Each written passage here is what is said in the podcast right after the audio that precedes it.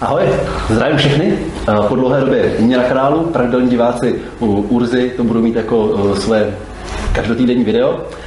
Urza dneska přijel k nám na gymnázium Měkká Tyla v Hradci Králové, aby jsme se společně promluvili o školství a o vzdělávání obecně.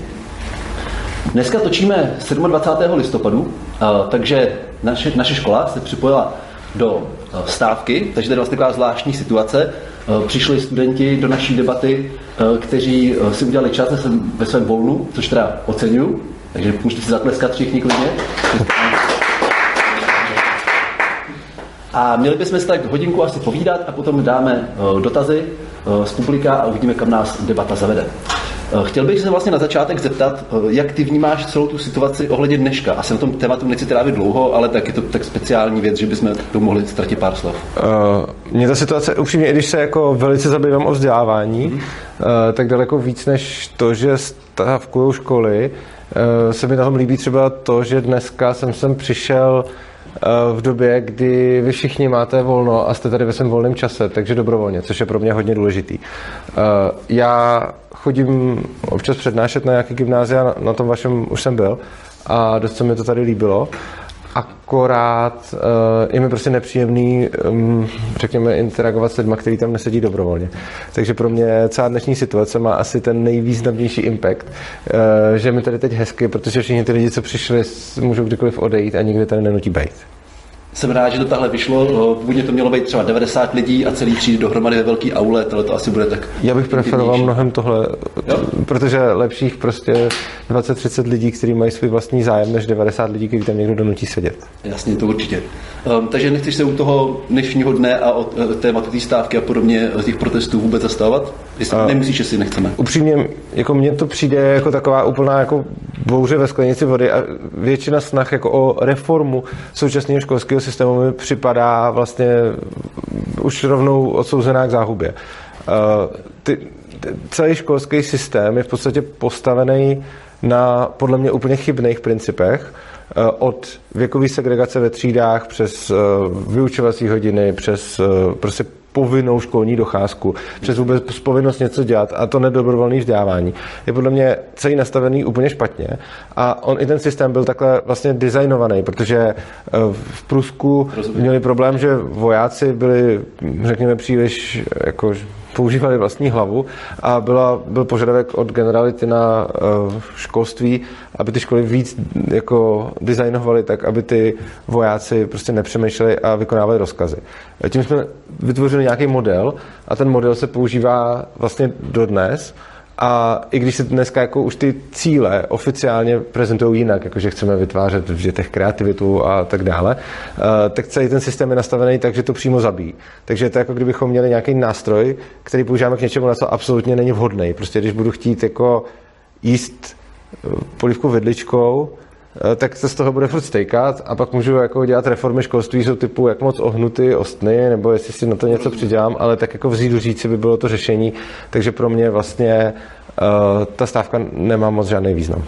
V pohodě, nemusíme se toho držovat, uh, není problém. Můžeme přijít rovnou k tomu, o čem jste teďka mluvil. Uh, a na to bych se vlastně chtěl zeptat, protože uh, tedy jako argumentaci znám a je mi jasný, že ten systém byl takhle designovaný, ale Nejsem si jistý, respektive za mě, už dneska, tak jak je postavený školský zákon, tak z téhle pruský kadetky je toho zákonem vynucovaný už jakoby velice málo. Určitě ještě některé aspekty, jo.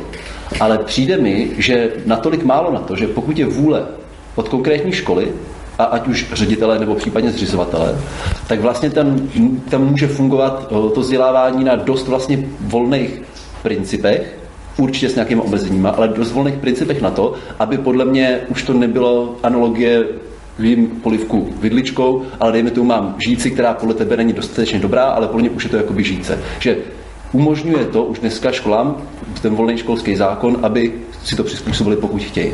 Souhlasili by si s tím? Nebo ti to přijde pořád tak rigidní i v té eh, zákonné podobě, že to není možné podle tebe? Je to hodně dobrá otázka a zároveň není, asi nemám jednoduchou odpověď. Mm. Já jsem působím ve škole eh, Ježek Bezklece, mm. která má právě zřizovatelku i ředitelku v podobě mojí přítelkyně, která je absolutně pro co největší svobodu mm. a dáváme dětskám fakt veškerou svobodu, jakou jim můžeme dát. A do značné míry tomu ten zákon nějak jako vyhovuje, respektive takhle. Je to lepší, než to bylo, když byly osnovy. Když byly osnovy, tak by se tohle udělat v podstatě nedalo. Eh, když jsou rámcový a školství, školský vzdělávací programy, tak se to nějak udělat dá, nicméně za cenu toho, že za prvý musíme neustále porušovat nějaký zákony, eh, pořád, nebo se minimálně pohybovat na hraně, často i za hranou těch zákonů, a eh, hlavně ta svoboda, kterou jsme dokázali vytvořit věžku bez klece, je pro ty děcka, ale ne pro dospěláky.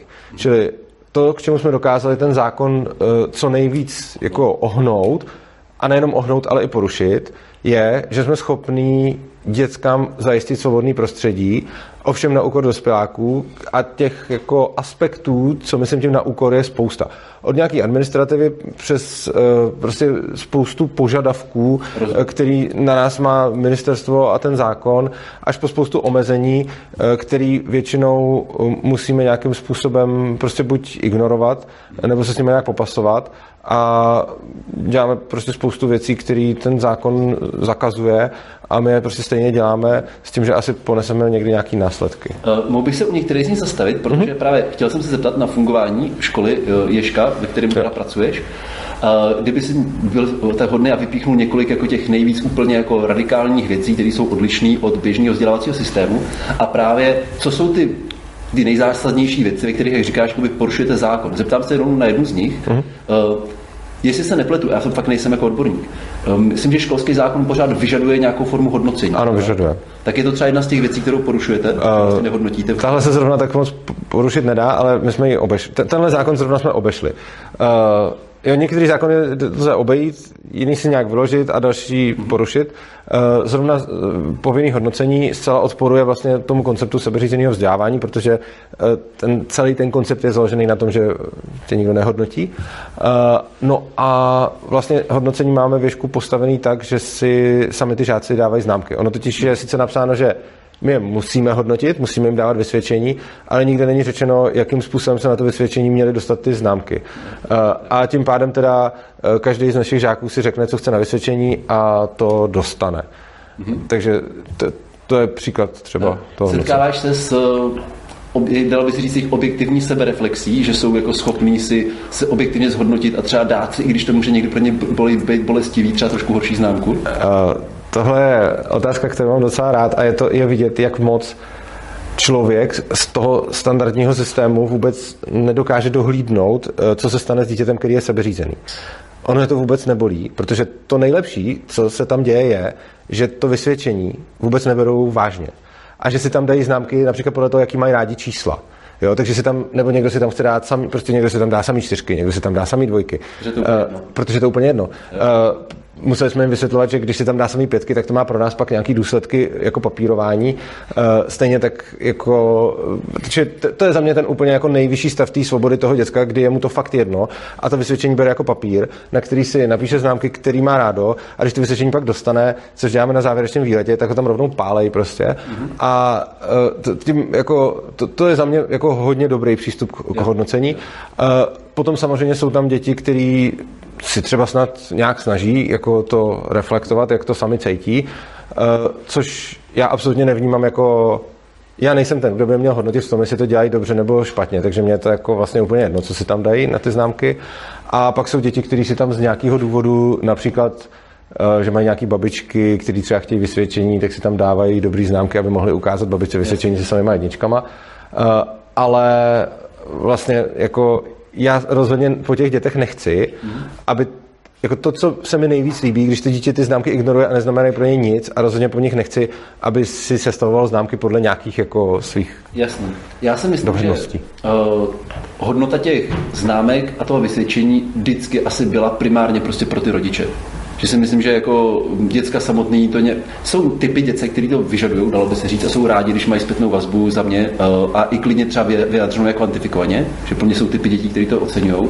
Ale přijde mi, že kdyby ten systém, že vysvědčení nic neznamená se zavést jako plošně, takže první, kdo by prskal, by byli právě rodiče, kteří by chtěli zpětnou vazbu, jak se dítě učí. Ale chápu, že na vaší malé škole, kde máte určitě velice pevnou vazbu i s těma rodičema, předpokládám, No, to, to, to, kdyby nechtěli, tak vám to tam dítě nedají, že jo? Je to jejich volba, že tam to dítě chodí. No to jo, ale No to je asi zase na další velkou kapitolu, ale jako myslel, když jsem tam nastupoval, tak jsem si myslel, že ta situace s rodičemi bude výrazně, výrazně růžovější a svobodnější, než pak ve skutečnosti je.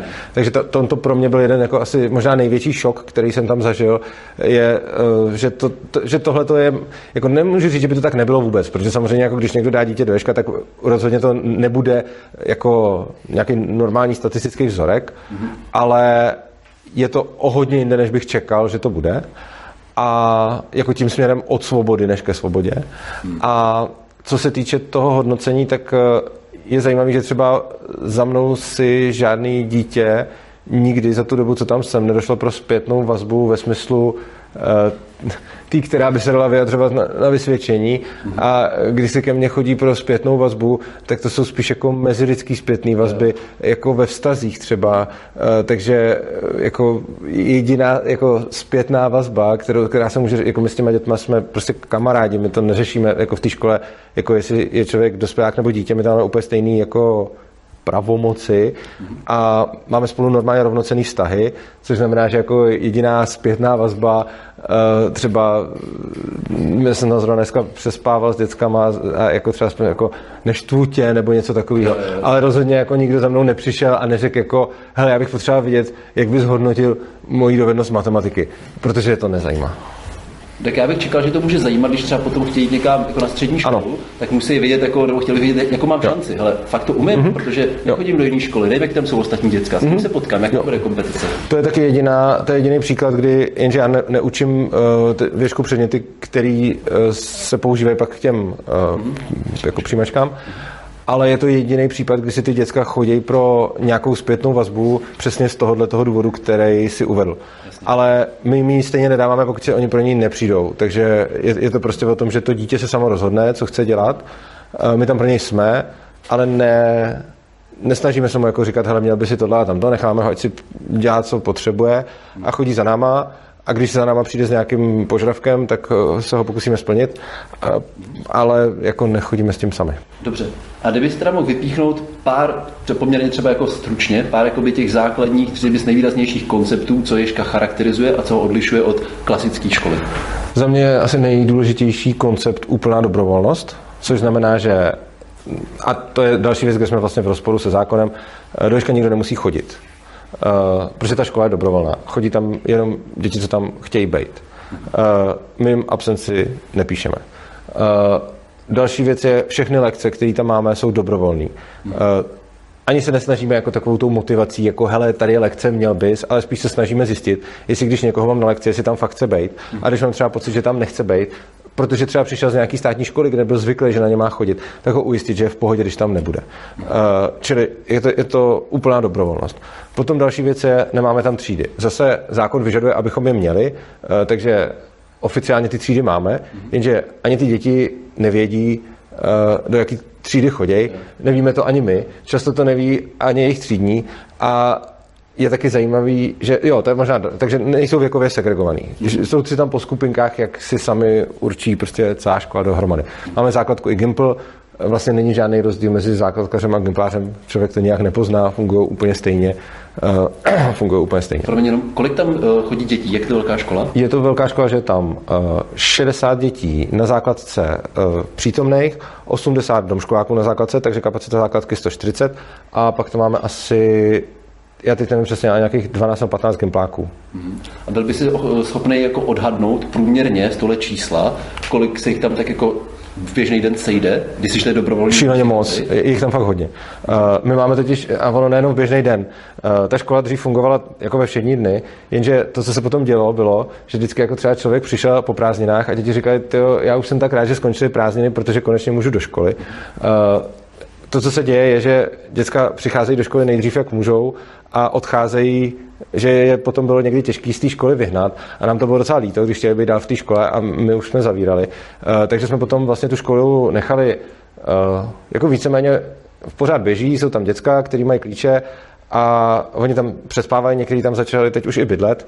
A my tam s nimi taky jsme a, je to vlastně, a jsou tam i přes víkendy a jsou tam, já třeba teď jsem přijel Eh, vlastně, teď jsem byl celý víkend eh, v Věžku s dětskama a teď jsem přijel vlastně z Brna akorát sem a celý víkend jsme tam byli a bylo nás tam hodně a bylo to vlastně super a oni tam jako chtějí být. Takže eh, a chodí jich tam fakt hodně. Jakože přijde mi, že jako některý z nich mají třeba práci, Mm-hmm. Uh, pak, něk, pak, jsou, pak je tam pár, který třeba nechtějí ráno vstávat, takže tam chodí jako spíš na odpoledne a večer. A často ale třeba oni odcházejí pak až v noci, takže spíš mají jako posunutý ten režim, že tam třeba nepřijdou ráno, ale přijdou tam v poledne. Promiň, i tahle odpoledne a večer, i tam se jako koncipují nějaký lekce, nebo prostě eh, když tam potom jsou, tak tam vyloženě trávejí čas, nebo to je pak vzdělávací čas? Tedy? Uh, to, to je hodně zajímavá otázka, jenom ty mi nemáš rychlé otázky a já vlastně se dostávám, zapředávám do toho. Já, já se omluvám. Já, ne, já není, mě to, mě to fakt zajímá, já není chci, jo, já není chci odpovědět, jenom dokončím,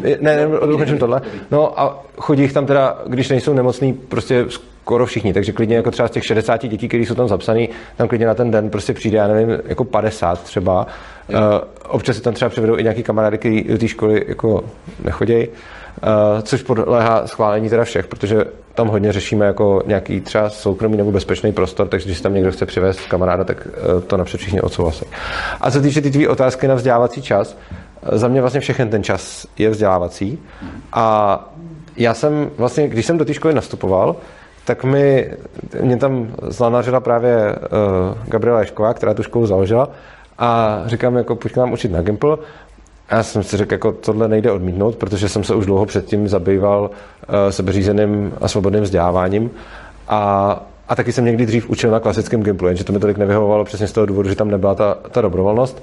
Nicméně mě bavilo učit a zároveň jsem se zajímal o tohle a když mi vlastně zakladatelka asi tak nejsvobodnější uh, školy v České republice nabídla místo, tak jsem to přijal, i když jsem z Prahy a dojíždím vlastně do Brna. Uh, a tu chvíli jsem měl poprvé asi v životě takovou, tak jako respekt z toho, tyho zvládnu tuhle tu práci. To jsem si nikdy neříkal. Prostě když jsem chodil do nějaké práce, ať už to bylo cokoliv, ať jsem programoval nebo, nebo jsem učil, tak to bylo prostě jasný. Jako nikdy jsem neměl jako pochybnosti o sobě. A teď jsem si říkal, ty já nevím, jako budu dost dobrý, budou mi chodit na ty lekce, protože tam dostáváš zpětnou vazbu, že? Když ti tam musí přijít na tu lekci, tak nevíš vlastně, jak je dobrá.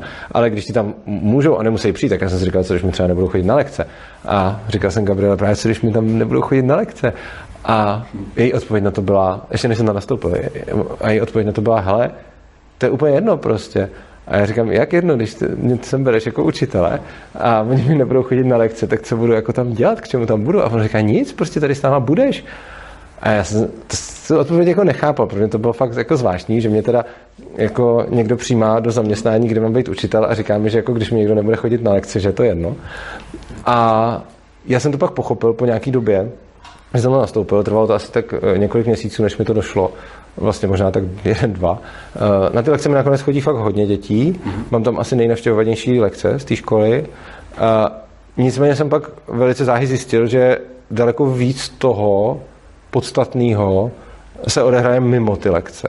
Takže eh, třeba jako teď přes víkend jsem žádnou lekci nevypsal, ale přišel jsem si tam pro ty děcka mnohem užitečnější než na těch lekcích, eh, protože spolu máme nějaký vztahy a protože tím, že nejsem v pozici klasického učitele, ale jsem v pozici jejich kamaráda, tak eh, se mi svěřují, a já jim vlastně taky, a řešíme spolu problémy, které v životě máme a tohle je za mě to mnohem jako větší učení, než to, jak si s ním popovídám o Ankapu třeba. Takže potom jako ta vzdělávací část za mě je primárně tam mimo ty lekce a na těch lekcích je taky vzdělávání. Vlastně já si myslím, že ono nejde udělat nevzdělávací část, jako člověk se pořád učí a myslím, že se jako nejde neučit, že i když by se jako zavřel jako do místnosti, kde není nic, tak se furt něco naučíš a vyjdeš tam odsaď uh, jiný než předtím. Uh, chápu význam tohohle kor v dnešní době, kdy tím, že spoustu dětí vyrůstá za prvé v výrazně redukovaných rodinách a za druhý v hodně online prostředí, takže zrovna ta část těch jako sociálních vztahů je něco, co vlastně je pro ně to vzácný zboží, který tam můžou odkoukat a naopak ta samotná informační část vzdělávání, ta právě jde online nahradit vlastně mnohem s nás, nebo případně jako dobrovolně dneska, když tě cokoliv zajímá, tak nikdy bylo snažit cokoliv naučit. Jo. Takže tomu jako rozumím, že vlastně ta komodita toho vlastně sociálních interakcí a vztahů může být mnohem vlastně cenější, co dneska vlastně předávat a učit. Tak to, to se mi jako líbí. To musím jo, jo. A jako s tím, jako to jsem, to je tam hodně vidět, když vidím, jakým způsobem jsou naši jako desetiletí schopni řešit konflikty, tak to je fakt jako úplně jinde, než spousta dospělých. Jo, a jako třeba přesně jako řešení konfliktů je něco, nebo nejenom konfliktů, i vlastně toho, když prostě dojde k nějakému nesouladu, tak uh, mně se vlastně hodně líbí, že já jsem si tak říkal, když jsem jako začal poznávat lidi věšku, tak jsem si říkal, jo, často, když prostě něco řeknu, něco nějak chci udělat a ten člověk to chce udělat jinak, ten, který tam se mnou třeba je a nějak se ho to týká, tak to, co okamžitě všichni začnou dělat, je pálí další a další návrhy. Uh, místo toho, aby si trvali na tom svém. Ale prostě hledají řešení, které budou vyhovovat všem stranám. A já jsem si například říkal, to je fakt zajímavý. A potom mi došlo, kde se to bere. A to je vlastně další věc, jak se mě ptal na tu otázku, čím se ježek liší od mm-hmm. všeho ostatního. Uh, my tam máme pravidla, které v té škole tvoříme, tvoříme všichni. Jestli je někdo učitel, ředitel, žáky, to je jedno, každý tam má úplně stejný hlas. Což je mimochodem, je to tak jedno, že třeba teď nedávno jsme zjistili, že jeden z žáků, který už je tam roky, nevěděl, kdo je ředitelka té školy, protože to vlastně bylo úplně irrelevantní. Uh, a takže tvoříme tam pravidla a všechno, na čem se dohadujeme koncenzuálně. Takže nejenom, že ještě o tom ani nehlasujeme, jako že bychom přehlasovávali většina menšinu, mm-hmm. ale hledáme řešení, na které se shodnou všichni. Čili v momentě, kdy je jeden proti, tak to neprochází a řeší se to tak dlouho, dokud to nevyhoví všem. A v momentě, kdy je někde systém řešení jako hlasování, tak eh, když my dva budeme mít nějaký jako střed zájmu, mm-hmm a ty budeš chtít něco a já budu chtít něco jiného, tak když bychom si tady teď o tom měli většinově odhlasovat, tak já to vlastně vůbec nemusím řešit s tebou. To, co já bych potřeboval udělat, je získat většinu z nich Jasně. pro svoje řešení. Takže na to můžu kašlat a řešit to s nimi, který to ještě nemusí ani tolik zajímat. V momentě, kdy platí koncenzus, že se musíme shodnout úplně všichni a jeden, aby byl proti, tak i kdybych si sehnal všechny je, tak tvůj hlas, já to nechci, je dost. Což znamená, že když jsou zvyklí v tomhle prostředí, tak automaticky ty řekneš A, já řeknu B a já prostě vím, že když jsou v rozporu, tak já si neprosadím to B proti tvýmu A, takže jdu vymýšlet C, D, E a tak dále. Takže to je za mě jako hodně důležitá dovednost. Myslíš, že by bylo eh, na místě třeba čas od času, ale nasimulovat s nimi i jako rozhodovací proces, kdy tady to nejde, protože prostě v životě máš situace, kdy konsenzus prostě jako je příliš náročný nebo příliš dlouho by trval, anebo je prostě neprůchozí vůbec. Jestli by nestálo občas, třeba při nějakých jako specifických uh, aktivitách, je dát do takového jako vojenského módu, kdy prostě, eh, a protože si myslím, že v životě se setkají jako i s eh, konfliktama, který koncenzuálně prostě nepůjdou vyřešit. Uh, jedna jako z našich zásad je, že jim nevytváříme jako takový umělý simulace reálného života, protože Aha. podle mě jsou na prd. Uh, jo, myslím si, že jo. Myslím si, že umělý situace reálného života jsou na prd, protože to, co tam žijou, je ten reálný život. Oni se dostávají do spousty situací i ve škole, i mimo školu a ty situace potkávají a zažívají je. A prostě já nechci jako někoho jako připravovat na život tím, že já si vymyslím, jak by měla vypadat ta situace, která ještě ideálně bude mít nějaký dobrý a špatný řešení, který já jsem tam předpřipravil a jeho budu teda modelovat podle nějakého svého uh, přesvědčení. Protože ta, uh, jako, ono, ta, ta implikace toho, že jsme tam všichni naroveň, jde ještě mnohem dál. Já jim nemůžu dělat simulace reálného života o nic víc, než oni mě. Jo, protože já nejsem, Jo, to, to, se, to se hodně těžko vysvětluje, protože když jsi učitel na klasické škole, tak přemýšlíš, jako, co naučíš svoje žáky. Já takhle moc nepřemýšlím. Já přemýšlím, co budu dělat se svýma žákama, se svýma kamarádama, s lidma, který mám fakt rád a co podnikneme. A necítím se jako někdo, kdo by jim měl říkat, jak mají žít, jaký mají být a podobně, o nic víc než oni mě. A já se od nich učím šíleně moc, oni se ode mě snad taky učej, a rozhodně se necítím v pozici, a nikdo z nás se necítí v pozici, že by mohl někomu dalšímu připravovat jako nějaký simulátor běžného života a nějak jako tím nechávat procházet. Rozumím, možná jsem, jsem to myslel trošku jinak. Já dám příklad. Mm-hmm. Třeba s maturantama letos jsme si simulovali jako OSN, vymysleli jsme jim prostě modelovou situaci založenou nějakým reálným jako překladu mm-hmm. v Gabonu a museli to jako řešit. Aha. A, a Uh, myslím si, že třeba to mělo význam i v tom, že si třeba uvědomili limity té organizace jako takový mm-hmm. a že si právě třeba uvědomili, jako, že uh, kdy koncenzus může být dost třeba náročný, když máš prostě různý partikulární zájmy, jo, a když prostě máš radu bezpečnosti, kde má některý státy třeba právě, právě veto a podobně, takže to není úplně jednoduchý, tak jsem myslel třeba takový, nejsem si jistý, jsme se shodli na tom, co je jako modelová situace. Jo? Jako, Takže, když by si někdo chtěl hrát na OSN, tak asi jako klidně, může se s ním přijít i ty učitele, i ty děcka, ale já bych to dělal asi podle toho, jestli by mě to bavilo, a ne podle toho, že bych přemýšlel, na co je to připraví. Jo, že vlastně tím mým cílem není jako říkat si, hele, já tě na něco připravím a vytvořím ti tady nějaký simulátor, kterým projdeš, ale prostě kdyby, kdybych si řekl, hele, tohle nás bude bavit, tak to budeme dělat. Protože vlastně jako podle mě jako hodně důležité je dělat to, co člověka baví. S tím souhlasím. A lidi se bohužel ve škole naučí dělat to, co je nebaví. A učit se to, co je nebaví, je potom má ten efekt, že v životě dělají to, co je nebaví, protože se na to zvyknou. Uh, my naše děcka hodně učíme dělat to, co je baví. Uh, jsme v zásadní opozici k takovému tomu, když si s něčím začal, tak to koukej dokončit. Ne, prostě to, co jako se snažíme, aby uměli přestat. Jako začnou s něčím, nedává jim to smysl, přestane. Uh, a aby nedělali jako to, co musí, ale to, co vychází z nich. A když se učíme celý dětství ve škole dělat to, co musíme, tak potom celý život v práci, ve vztazích, všude v životě děláme to, co musíme, protože jsme se na to zvykli, protože je to normální. A proti tomu, když se naučíme dělat to, co chceme, tak si pak hledáme, pak si pak nastavujeme život tak, abychom v něm dělali to, co chceme, a ne to, co jako je třeba v uvozovkách, protože ono vlastně jako nic není třeba. Člověk si to může nastavit tak, jak sám chce. Tohle je super a přijde že to taky dává smysl. Eh, já třeba svoje hodiny taky snažím koncipovat tak, já se fakt snažím být jako nebejt pokrytec ve smyslu, to, co mě nebavilo, když já jsem sám chodil do mhm. školy, tak prostě s těma žákama jako nedělám. A právě tím, že se snažím docela dost učit projektově, třeba letos tady jako v biologii v druhém ročníku vůbec nebudu člověka brát normálně, ale postupně mi staví jako anatomický modely soustav, některý jako i funkční a mají tam různý rozdělené role, někdo je kreativec, někdo inženýr, někdo vědec a tak dále. Takže a myslím si, že to je jako, je to aspoň, když to téma, s tím chci probrat, tak mně to přijde jako i zábavná, jak pro mě, tak snad pro ně věc, jak to udělat. Takže s tím taky souhlasím. A když sám někdy cítím, že to je nuda, že samotně by mě to nebavilo, tak se snažím okamžitě prostě přestat a jako dál tu cestu jako nejet. Mě tam hodně zaujala ta věta, kterou si řekl, jako je, je, fakt, že to není pokrytecký, jako že co mě nebavilo, to s nimi nedělám, to s tím souhlasím. Na druhou stranu, my hodně akcentujeme na to, že každý člověk je jiný a že každý člověk má jiný preference. Takže u nás to není jako já s nima nedělám to, co mě by nebavilo, ale nedělám s nima to, co je baví a nebaví. Takže prostě uh, základ u nás je, že si každý dělá jenom to, co ho baví a nenutíme ho k tomu dělat, co ho nebaví. Naopak, pokud existují nějaký tlaky zvnějšku, eh, který ho k tomu třeba nutí, tak se s nimi o tom bavíme a učíme jim třeba těm tlakům odolávat. Rozumím. Ale tak pokud už máš nějakou lekci, tak tam třeba můžeš zorganizovat nějakou předpoklad aktivitu a jako nabídneš jim samozřejmě dobrovolně, pojďte se ho zapojit, přijde jako dobrý nápad. Aha, přesně tak. Jasně. A pak uvidím, eh, jestli tam jsou nebo nejsou. Když tam jsou, tak to byl dobrý nápad, a když tam nejsou, tak je to blbý nápad. Za mě by tohle bylo taky vlastně ideální a to je jedna z věcí, co mě také vyhovovaly.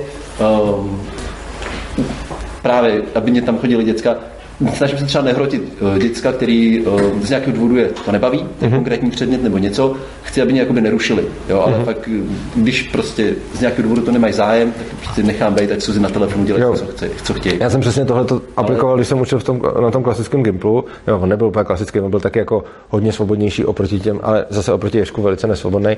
A takhle ten přístup jsem aplikoval taky a prostě má to jenom tu nevýhodu, že tam teda musí sedět a vlastně to stojí čas je a potenciálně i teda oni stejně nějakým způsobem budou jako rušit v uvozovkách, ale to se na ně nejde zlobit, když jsou někde, kde nutíme být. A jakože teda to řešení to lepší, ale chápu, že tady není průchozí a já jsem rád, že u nás jo, je, že prostě když tam někdo je a mám pocit, že ho to nebaví, tak se ho zeptám. A oni vědí, že to není takový, jako jestli tě to nebaví, tak můžeš jít, ale že to je jako, hele, fakt, jako, že nemusíš tady být, jo, jako klidně je to v pohodě. Protože třeba, jako ty děcka, který třeba znají jenom Ježka, tak ty tam rovnou už nesedějí, když je to nebaví, ty prostě se na to vybodnou. Ale třeba děcka, kteří přišli ze státní školy, klasický, eh, tak potom mají třeba jako pocit, že na té lekci musí sedět nebo že nemůžou odejít. Když se třeba museli ptát, že chodí na záchod, jestli můžou jít na záchod, tak potom ho nenapadne se prostě zvednout a odejít. Musím říct, že mě jakoby fakt jde, když mě prostě 17, 18 letý lidi chodí ptát, jestli můžu na záchod. Jakože no vlastně nevím, co s tím mám úplně udělat, protože na druhou stranu by se nemůžu popravdě řečeno jen tak nechat je chodit tam a ven z té třídy, to prostě jako v našem systému nemůžu. Ale protože kdyby třeba s tím člověkem někde seklo, tak já musím vědět, jakoby, co šel dělat, kde šel dělat. Z hlediska bezpečnosti si to jako fakt nemůžu a nechci poprvé řečeno lajstat, abych nevěděl, kde jsou. Okay. To je, je to o naší, naší zodpovědnosti a nastavení. Já jsem třeba, mě tohle to bylo tak blbý, že i když vím, že tenhle ten následek existuje, tak když jsem byl na Gimplu, tak jsem říkal prostě, hele, fakt jako na tohle jsem. A to byl i klasický, jako to byl Gimpl, kde, ale ono i ty následky neseme teoreticky u nás, jo. A, a mě A to je, to je přesně to porušování toho zákona. My je nejenom necháváme odejít na záchod, my je necháme odejít ze školy do města, když chtějí, a nemusí se nikoho dovolovat, nemusí to nikomu hlásit a prostě se seberou a jdou si nakoupit, nebo se seberou a jdou něco někam dělat. A tohle je vlastně u nás taková klasika a samozřejmě jako má to nějaký potenciální následky, který člověk prostě nějak dobrovolně postupuje, ale jako mě by to dralo úplně stejně 18. 18 letého i u 6 letého. Protože často, když se jako jako lidi se často dívají podle toho věku hodně, jo? Jakože prostě to bylo 18, tak ty už si můžeš odejít a když je 6, tak se ještě ptej. A mně prostě přijde, že v momentě, kdy ho v 6 se naučíme ptát, tak on se pak bude ptát dál a vlastně za mě je jedno, kolik je tomu děcku let a já ho v žádném případě nechci řídit, v žádném případě mu nechci nic dovolovat ani zakazovat a prostě pro mě, jestli mluvím jako s 6 letým nebo s 18 letým a nebo s nějakým prostě 40 letým učitelem, tak je to stejný. Rozumím, jasně. Tím, že jsem nepracuji s těch mladýma dětskama, když jsem učil 6 let v Praze na základce, mm-hmm. tak um, asi bych to tam vnímal stejně, předpokládám, když jsem okrát řekl v kontextu uh, lidí, který učím. Um, dobrý, no a teda když říkáš, takže seš dobrovolně postupuješ to a je to tak nastavený, předpokládám, když jako jste škola, že kdyby to děcko, co od vás odejde někam do města, tam ho srazilo auto, tak ta zodpovědnost prostě na vás. Uh, ano i ne, my jsme to zase, tenhle ten zákon jsme zase obešli. Uh, nechali jsme se od rodičů podepsat uh, papíry, uh, že ty děti můžou opouštět školu jako samovolně, takže teoreticky by ty právní následky uh, nemusely ležet na nás. Samozřejmě je, je to potom sporný, protože když se něco stane, tak pak jako nevíš, jak dopadne ten soud a podobně. Ale máme, jako máme, jako co se dá nějak pokrejt, pokrýváme. Třeba Uh, velký problém by byl, uh, občas chceme s dětma někam jet autem. Například uh, děti se chtějí učit řídit, to, to bych teď taky neměl učit, protože nemám autoškolu ani nic, ale prostě vzít je někam, prostě, kde není provoz, aby si učili řídit auto, když je jim 10, tak je to baví prostě, tak to někdy děláme. Takže prostě seberu děcka, vezmu je do auta a jedem. Uh, problém tohohle toho přístupu je, že i kdyby mě jenom někdo ťuknul uh, a teď bych tomu přijeli fízly a měl bych plný auto uh, děcek a byl bych učitel v té škole, tak je to velký problém. Což znamená, že to, co musí, i pro tu školu a vůbec. Takže to, co musíme v takových případech dělat, je, že to je jediná případ, kdy jim klikáme absence, takže prostě když děcka řeknou, pojedeme někam, tak já jim odklikám v tom systému absence, jakože tam nejsou.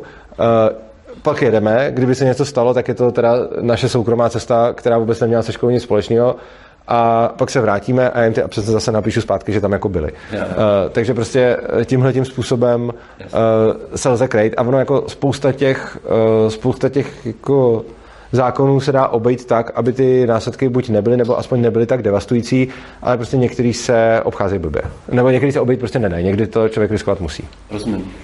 Um, Trošku se posunu, maličko. Než, ještě se zeptám na jednu věc, a sice, uh, vidíš nějaký limit počtu dětí, který by do školy typuje, že ne konkrétně k vám, teď nemyslím prostorový omezení, třeba co mhm, máte ve předěžku, ale jestli vidíš, že by taková škola má nějaký jakoby škálovatelnost nějakou, třeba maximální hraniční. Jako uh, jsou školy tohoto typu v České republice je jich víc a jako jsou i takový, kteří mají těch děcek třeba dvojnásob než my. Uh, teda vybavu si teď zrovna jednu a nevím jako přesně, kolik má která škola děcek, ale jakože jsou určitě i větší školy tohoto typu. My už se zvětšovat nechceme, uh, ale spíš z důvodu, ne, že by to jako nešlo, ale z toho důvodu, že já chci znát ty děti. Jako já s nimi chci mít vztah, aspoň nějaký. Jakože dobře, ne, jako nějaký blížší vztah tam mám prostě s několika dětskama.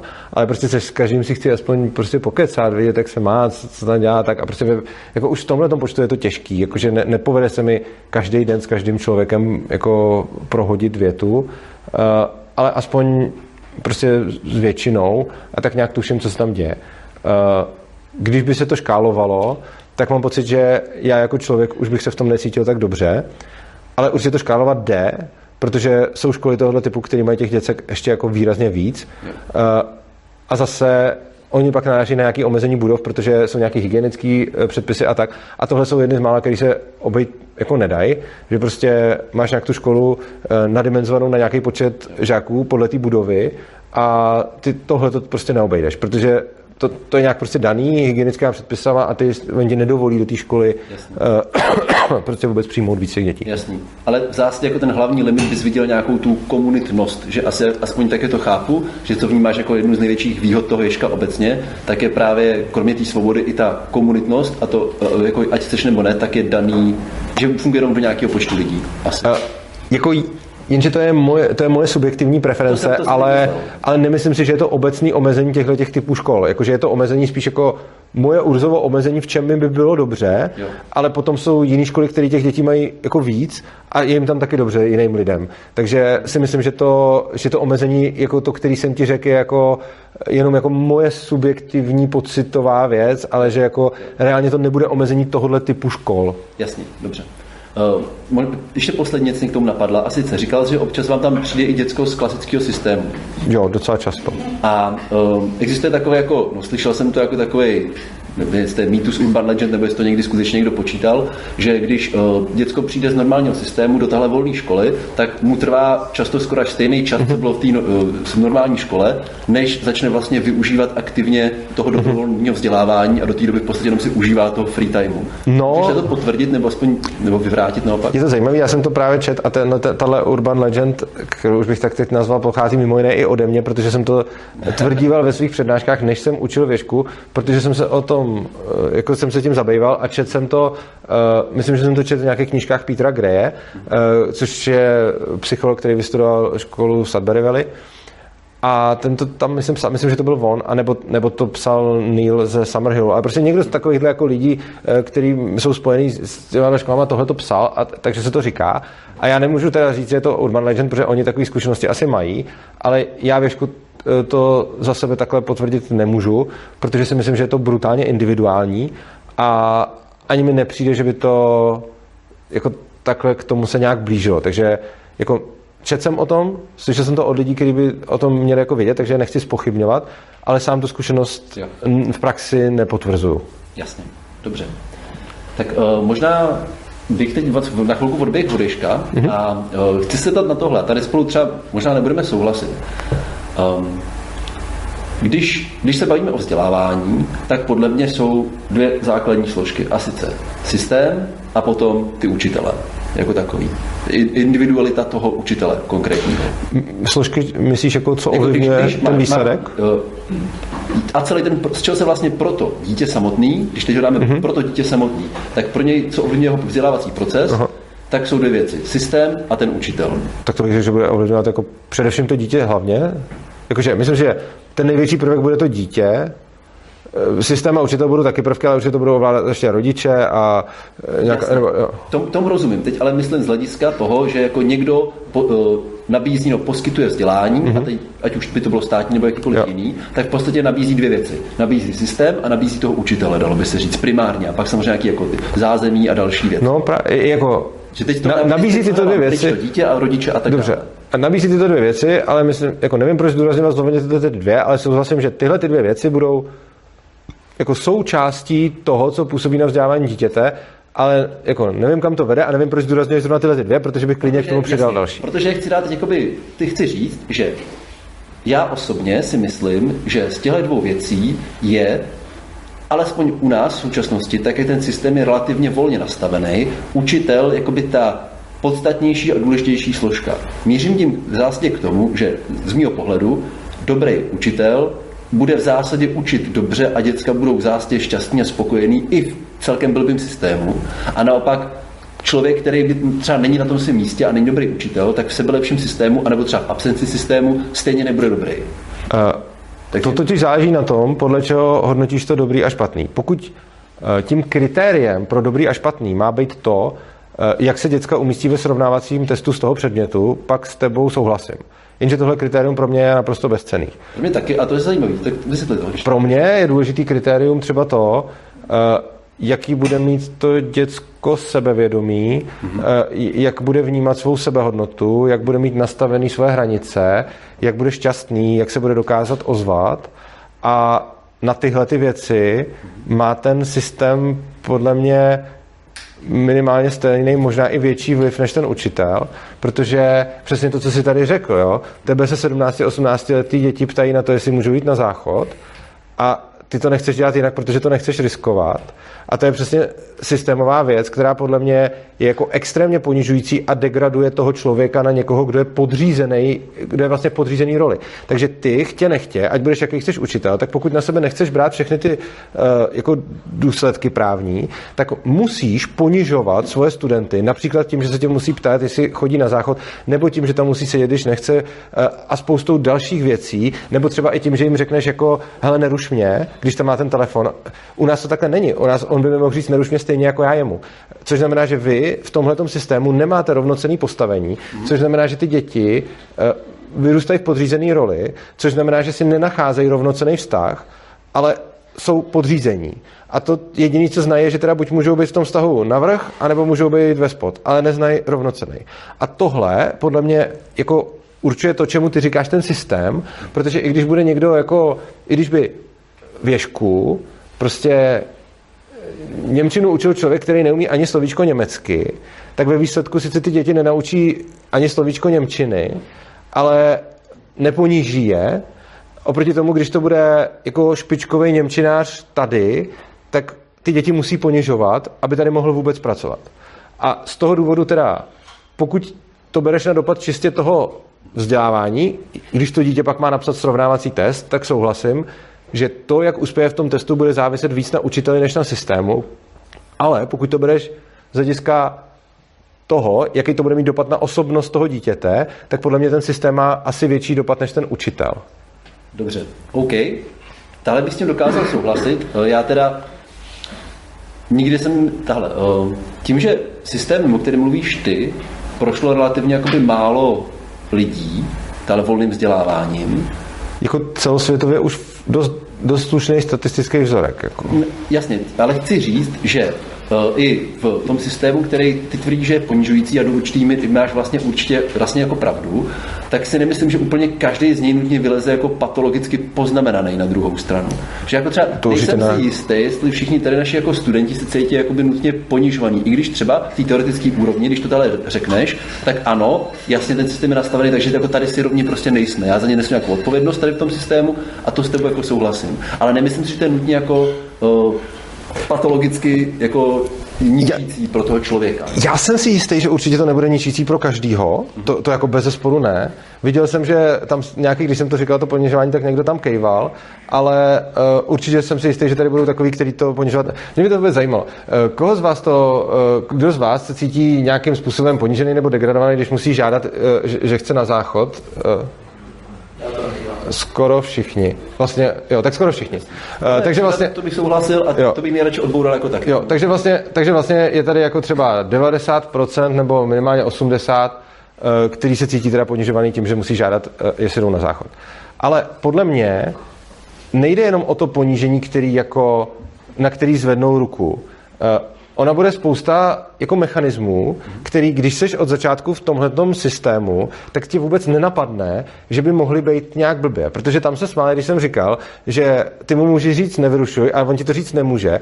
A jemu to přijde fakt vtipný, protože mu to přijde absurdní, že by on tobě řekl, že ho rušíš u té jeho činnosti. Ale vlastně Věšku to takhle nemáme. Tam jsme si s nima naroveň, takže prostě jestli on je dítě nebo já dospělák je jedno a můžeme si to stejný.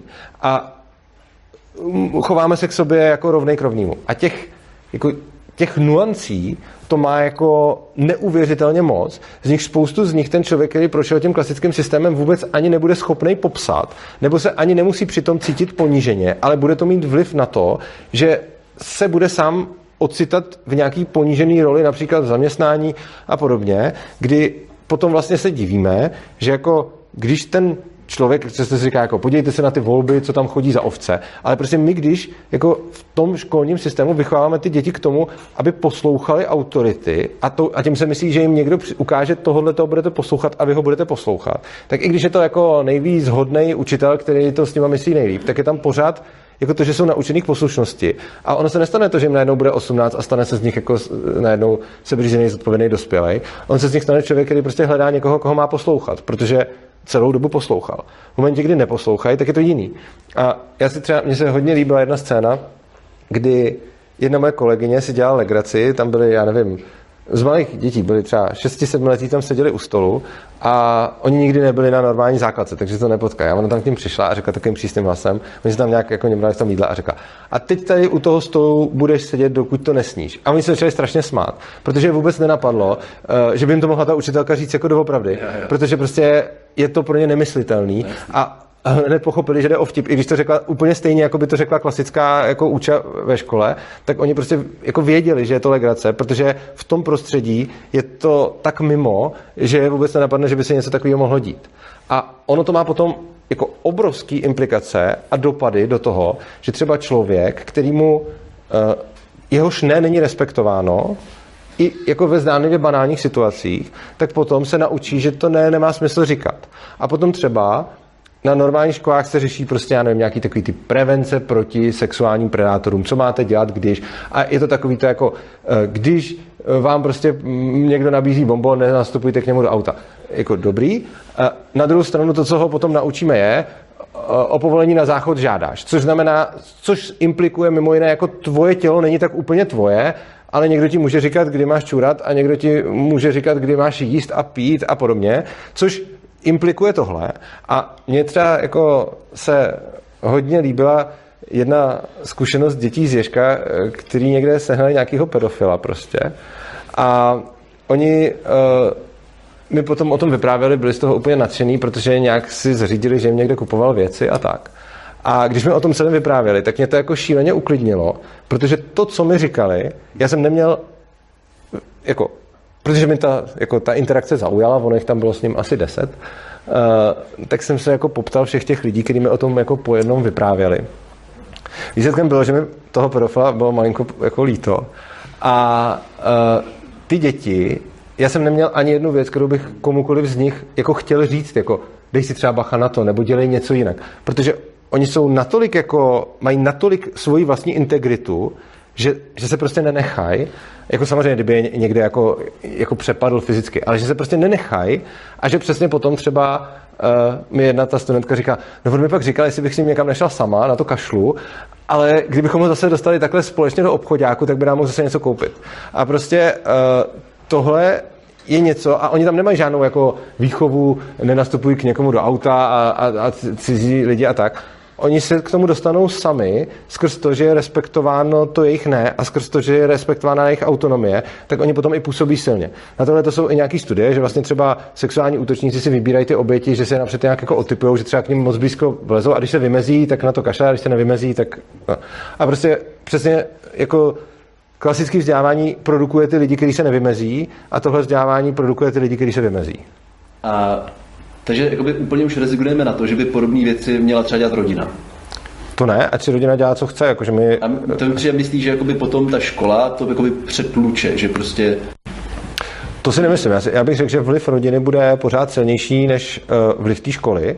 A vidím to například na tom, když, uh, jak jsem mluvil o těch rodičích, že ne vždycky ty rodiče podle mě jsou v souladu uh, se sebeřízeným vzděláváním. A těch důvodů je jako celá, celá řada. Uh, například často k nám, my máme spoustu dětí, které by se označovaly za ty se specifickými potřebama, protože tam máme spoustu dětí, které prostě nepasují do klasického školního systému, kde třeba šikanují, ať už učitelé nebo eh, žáci, nebo prostě jsou takzvaně nezvladatelní a oni u nás jsou úplně v pohodě.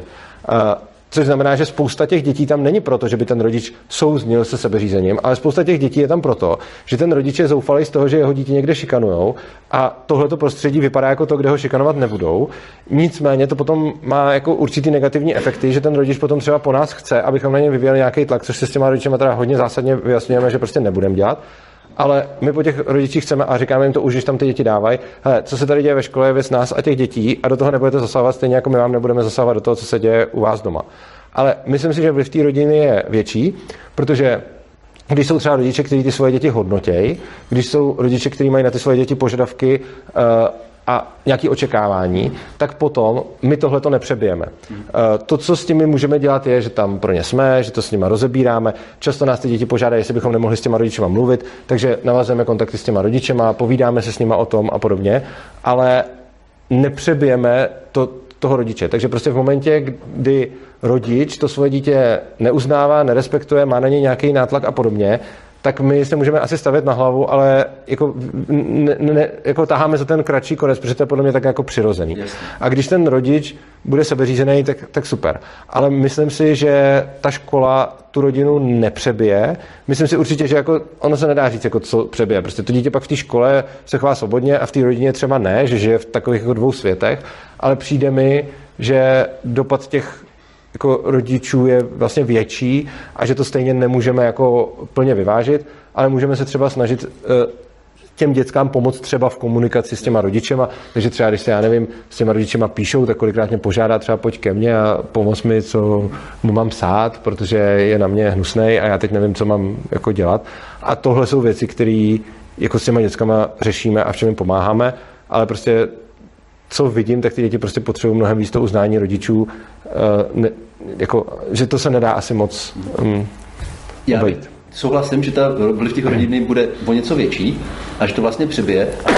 A že to brali opačně, že pokud by od mala bylo dítě vychovávaný k nějaký jako právě vlastní, uh-huh. dodržování jeho vlastní integrity a podobně, tak té škole to teda urč, může, pokud ta škola by na těch věcech trvala a byla jako dost nesvobodná, vyvolávat jako třecí plochy, ale že to dítě vlastně těžko zlomí, že maximálně prostě bude fakt jako nešťastný, nespokojený a bude to prostě jako problém, který se nějak bude řešit. No, A, uh, a možná ještě jenom jednu věc, mm-hmm. jestli myslím si, že to, o čem se teďka jakoby bavíme, formování tady těch jako vlastností člověka, případně jeho sebenáhledu a tak dále, že mě to asi přijde určitě v, v různých fázích života, potom puberta je specifická, ale že asi, bych, asi mi to přijde nej, nejzásadnější na prvním stupni. Že to, o čem se tady bavíš, že bych asi ch- chtěl, aby v tom, že když, když to prostě naučí odmala, dejme tomu, když chci říct třeba, kdyby někdo, nějaký děcko prošlo třeba, zaplnil doma v tom oporu a pak prošlo vaším tady tím svobodným systémem na prvním stupni, tak i kdyby se potom rozhodlo z jakéhokoliv důvodu jít na klasickou školu, kde by byly nějaký jeho tady ty třeba práva jakože cítil by omezovaný, tak ale už to na něj nebude mít podle mě ten jako psychologicky tak jako třeba špatný efekt. Že bude vědět, že teď OK, musím dělat něco, nelíbí se mi to, dobře, ale rozhodl jsem se, že tady chci být, tak tady prostě budu. Ale už to jako tak nezraní, když bude mít ty fundament, bude mít prostě pevný. hele, když poslouchám, co říkáš, tak mi to teoreticky dává smysl. A když si potom vybavuju konkrétní příklady děcek, protože tam jsou nejenom migrace ze státních škol k nám, ale i naopak. Eh, Oni to jako nechtějí, ale občas ty rodiče je prostě vezmou a dají je stranou, ale oni za náma ještě jako chodí, protože se nějak kamarádíme. Uh, tak jako Možná to tak bude, jako mě to dává teoreticky celkem smysl, ale v praxi bude určitě rozhodně minimálně hodně příkladů, ve kterých to takhle prostě není, protože jako ta, ty tam používáš takový to, že co převáží, ale podle mě to jako nepřeváží. Podle mě v tom jedinci bude kus od obojího a prostě uh, za, a každý je jiný, takže do každého se to nachytá nějakým jiným, uh, nějakým jiným mixem. A plus ještě teda jedna důležitá věc podle mě je uh, rodiče, který ty děti vychovávají ke své autonomii a chovají se k ním rovnoceně, tak to dítě nedají do klasické školy. Uh, ono, jako typicky já se pohybuju kolem jako komunity svobodného sebeřízeného vzdělávání už ještě dávno dřív, než jsem učil věšku a tam se združuje spousta rodičů, který má k těm dětem rovnocený přístup, jako respektující partnerský a tyhle ty rodiče hodně řeší, jako kam to, co, co s tím dítem jako vzdělávat. A je spousta cest, jako domškoláci, podobné školy, jaký komunitní vzdělávání a tak dále, Eh, což jako ve výsledku teda ten rodič nedá to dítě do státní školy, protože to dítě je tam typicky nešťastný už protože je navyklý na něco jiného. Třeba já teď, a vyšel o tom i rozhovor právě v kanálu Svobodného přístavu eh, s jednou uh, mojí studentkou, která udělala, ty jsi to viděl, jo, která prostě udělala to, že uh, prostě cítila nějakou potřebu, protože byla věšku od, jako do svých 15, tak pak cítila potřebu zkusit jako střední školu mimo ješka, eh, aby jako zjistila, jaký to je. A ona zrovna měla tu motivaci jako se tam něco jako naučit, protože lidi říkají, hej, tady se naučíš míň na, těch lekcích a tam, kde to budete mít pořádně, tak tam se to naučíš víc. A ona zrovna je taková z těch, jako, ne, jako ty děcka různě chodí na lekce, některý tam v podstatě nechodí a některý chodí jako hodně. Tohle to je jedna z těch, která fakt chodí na ty lekce a zajímá jí to. No a potom, když šla do té klasické školy, tak se vrátila strašně rychle zpátky, protože říkala, já se tam na těch lekcích nic nenaučím, protože tady se jako doptávám, vím, že můžu, vím, že na mě není žádný tlak. A vlastně, když jsem v té škole, tak najednou jediný, na čem začnu přemýšlet, je, aby mě někdo nevyvolal, aby se mi někdo nevysmál, aby mě někdo nestrapnil, nikdo se neozve a teď je to třeba, že on řekne, skončí hodina a teď nikdo se nehlásí, tak já mám pocit, že to všichni okolo chápou a teď se ptám a oni mi řeknou, že to taky nechápou. Takže říká tam, někdo to něco vykládá, on to nikdo nechápe, ale nikdo se na to nezeptá, protože se každý bojí zeptat.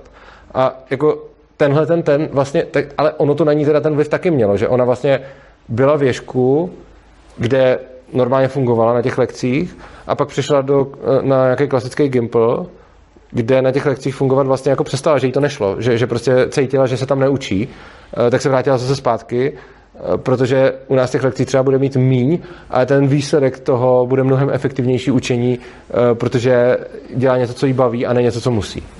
Um, já, když jsem to právě poslouchala, když to ty říkal, jako já nevím, proč by i na normální škole, která může mít nějaký samozřejmě systémový nevýhody, OK, ale proč by tam nemohly být dobrý hodiny, kdy vlastně cítit jako nebude. Já třeba jakoby věřím tomu, když se pak zeptat, že jako tady tím způsobem se žáci u mě jako na hodinách jako prostě necítí. A věřil bych, že takových učitelů třeba u nás tady na škole jako je fakt víc.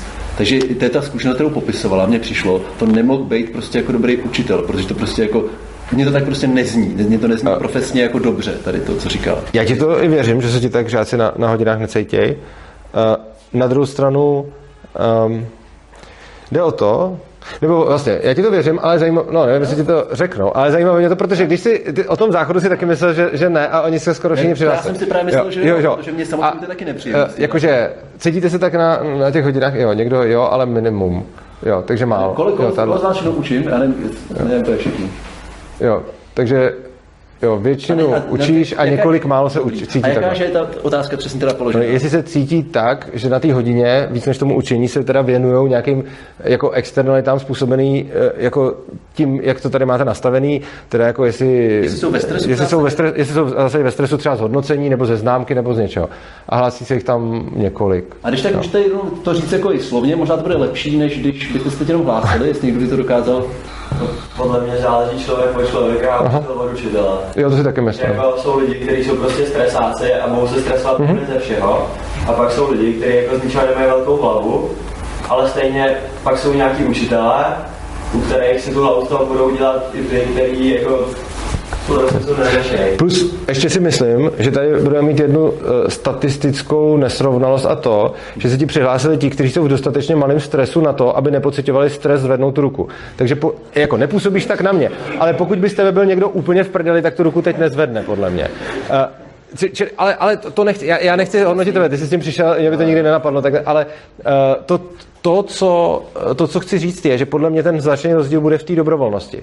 Um, já vlastně, já fakt mám život nastavený, takže dělám to, co mě baví. Prostě tady jsem proto, že mě to fakt baví a kdyby mě to nebavilo, tak to nejsem.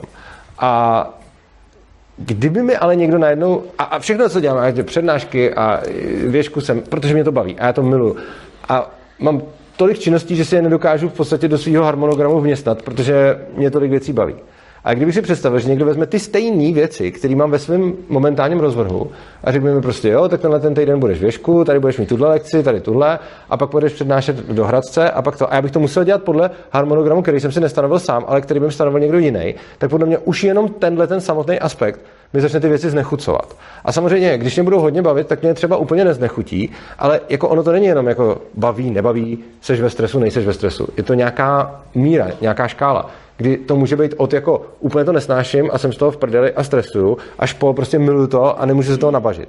A předpokládám, že ten klasický systém to na té škále prostě posune trošičku níž. Takže třeba ty žáci, kteří kdyby ti sem chodili dobrovolně, na, ty budeš úplně ten stejný učitel, tak na tu úplně stejnou hodinu, kdyby bylo dobrovolně, tak si umím představit, že ta radost těch lidí bude vyšší a třeba by mohla být jako extrémně vysoká a teď je prostě jenom vysoká protože je tam ten, jako ta míra toho donucení, což se mimochodem vracíme trošku k té tvojí otázce učitel versus systém, mm-hmm. že ty můžeš být jako skvělý učitel, ale už to samotný, že oni na té hodině být musí, jim podle mě bude uh, jako brát tu radost z toho, to taky se můžeme zkusit. Komu z vás uh, to baví stejně, jestli si to rozhodnete dělat jako sami, anebo jestli vám to někdo určí? Jo, asi dva. Jo, jo. Jasně, prostě jde o to, že jsou dvě možnosti. První možnost je, že když si to určujete sami, co kdy budete dělat, tak, vám to, tak vás to baví víc, než když vám to někdo určí. Kdybych třeba já vám určil rozvrh versus vy byste si určili rozvrh. Ale- tak se ptám, jestli, primárně jako ta věc tě sama o sobě baví, Jo, když dělat. jo, přesně tak. A Jakože, jenom je rozdíl, jo. jestli A jestli je ve vás roz, jestli se nějak projeví, jo, komu se teda, tak tu otázku projevím obráceně, položím obráceně, komu se nějak projeví v jeho chuti dělat tu věc, jestli si ji vybral dobrovolně, oproti tomu, kdy mu ji někdo určil. Takže jo, tak to, tak to úplně všem. Jo. Ne, ne všem ne, jeden, jeden se nehlásí. Uh, takže vlastně, uh, takže vlastně to, i, vlastně až na asi jednoho člověka, a vlastně jsme to teda hlas dělali tak i tak, tak vlastně prakticky všem eh, ta dobrovolnost zvyšuje tu chuť a málo kdo vypadá, že by mu to tu chuť neovlivňovalo. Jo, může být. Uh, jak to, to, tahle jsem o tom jakoby nepřemýšlel, jestli jenom to samotný, ten akt, jakože když budu třeba pracovat s tím, že Aha. třeba nějakou část těch studentů, ty třeba konkrétně třeba moje lekce jakože baví, protože snažím se to dělat jako, ne vždycky prostě člověk Mhm. má různý dny, ale snažím se to prostě obecně dělat jako, tak, aby to bavilo i mě, Aha. jako poctivě nějak. Tak vlastně se nepřemýšlel nad tím, jestli je rozdíl, když pro ně, když Mhm. mm-hmm. prostě tam musí sedět, protože to je třetí hodina prostě v pondělí třeba, mm-hmm. anebo když by tam Jo. ty vyloženě už došlo do Přesně tak. To si myslím, že, že dělá rozdíl. A já když si to představím na tom příkladu, třeba jak jsem teď jel uh, z Ježka sem, tak my jsme si vlastně psali ohledně té ohledně týhletý lekce nebo této diskuze a já jsem ti včera psal, že něco řeším v Ježku a že, jsem, že to možná budu muset zrušit a že ještě nevím. Protože jsem tam byl s jednou svojí žačkou, která mě hodně potřebovala, tak jsem, a nevěděl jsem, jak to bude vypadat prostě dneska ráno. A to, že jsem ti napsal, že možná nepřijedu, ty si řekl v pohodě, jako ono, já bych stejně nepřijel, kdyby to, takže prostě tam je ta dobrovolnost. Uh, ty si řekl, že v pohodě, tak jsme se dohodli, že ti dám vědět a že možná to budu muset na poslední chvíli zrušit. Nakonec se ukázalo, že jsem to na poslední chvíli zrušit nemusel a teď si to tady fakt hodně užívám. Ale kdybych nějak věděl, že jsem sem jako musel dojet. I kdyby nakonec jsem viděl, že ta žačka je v pohodě, ale nade mnou by, celý ten včerejší den vyselo to, hele, ona prostě buď bude v pohodě do té doby, než sem odjedu a já ji pak tam nechám a tohle jako nechci. Jo? A když bych byl tady, tak už jenom z tohohle toho pocitu, který se mi tam hromadil celý den, si budu tohleto méně užívat.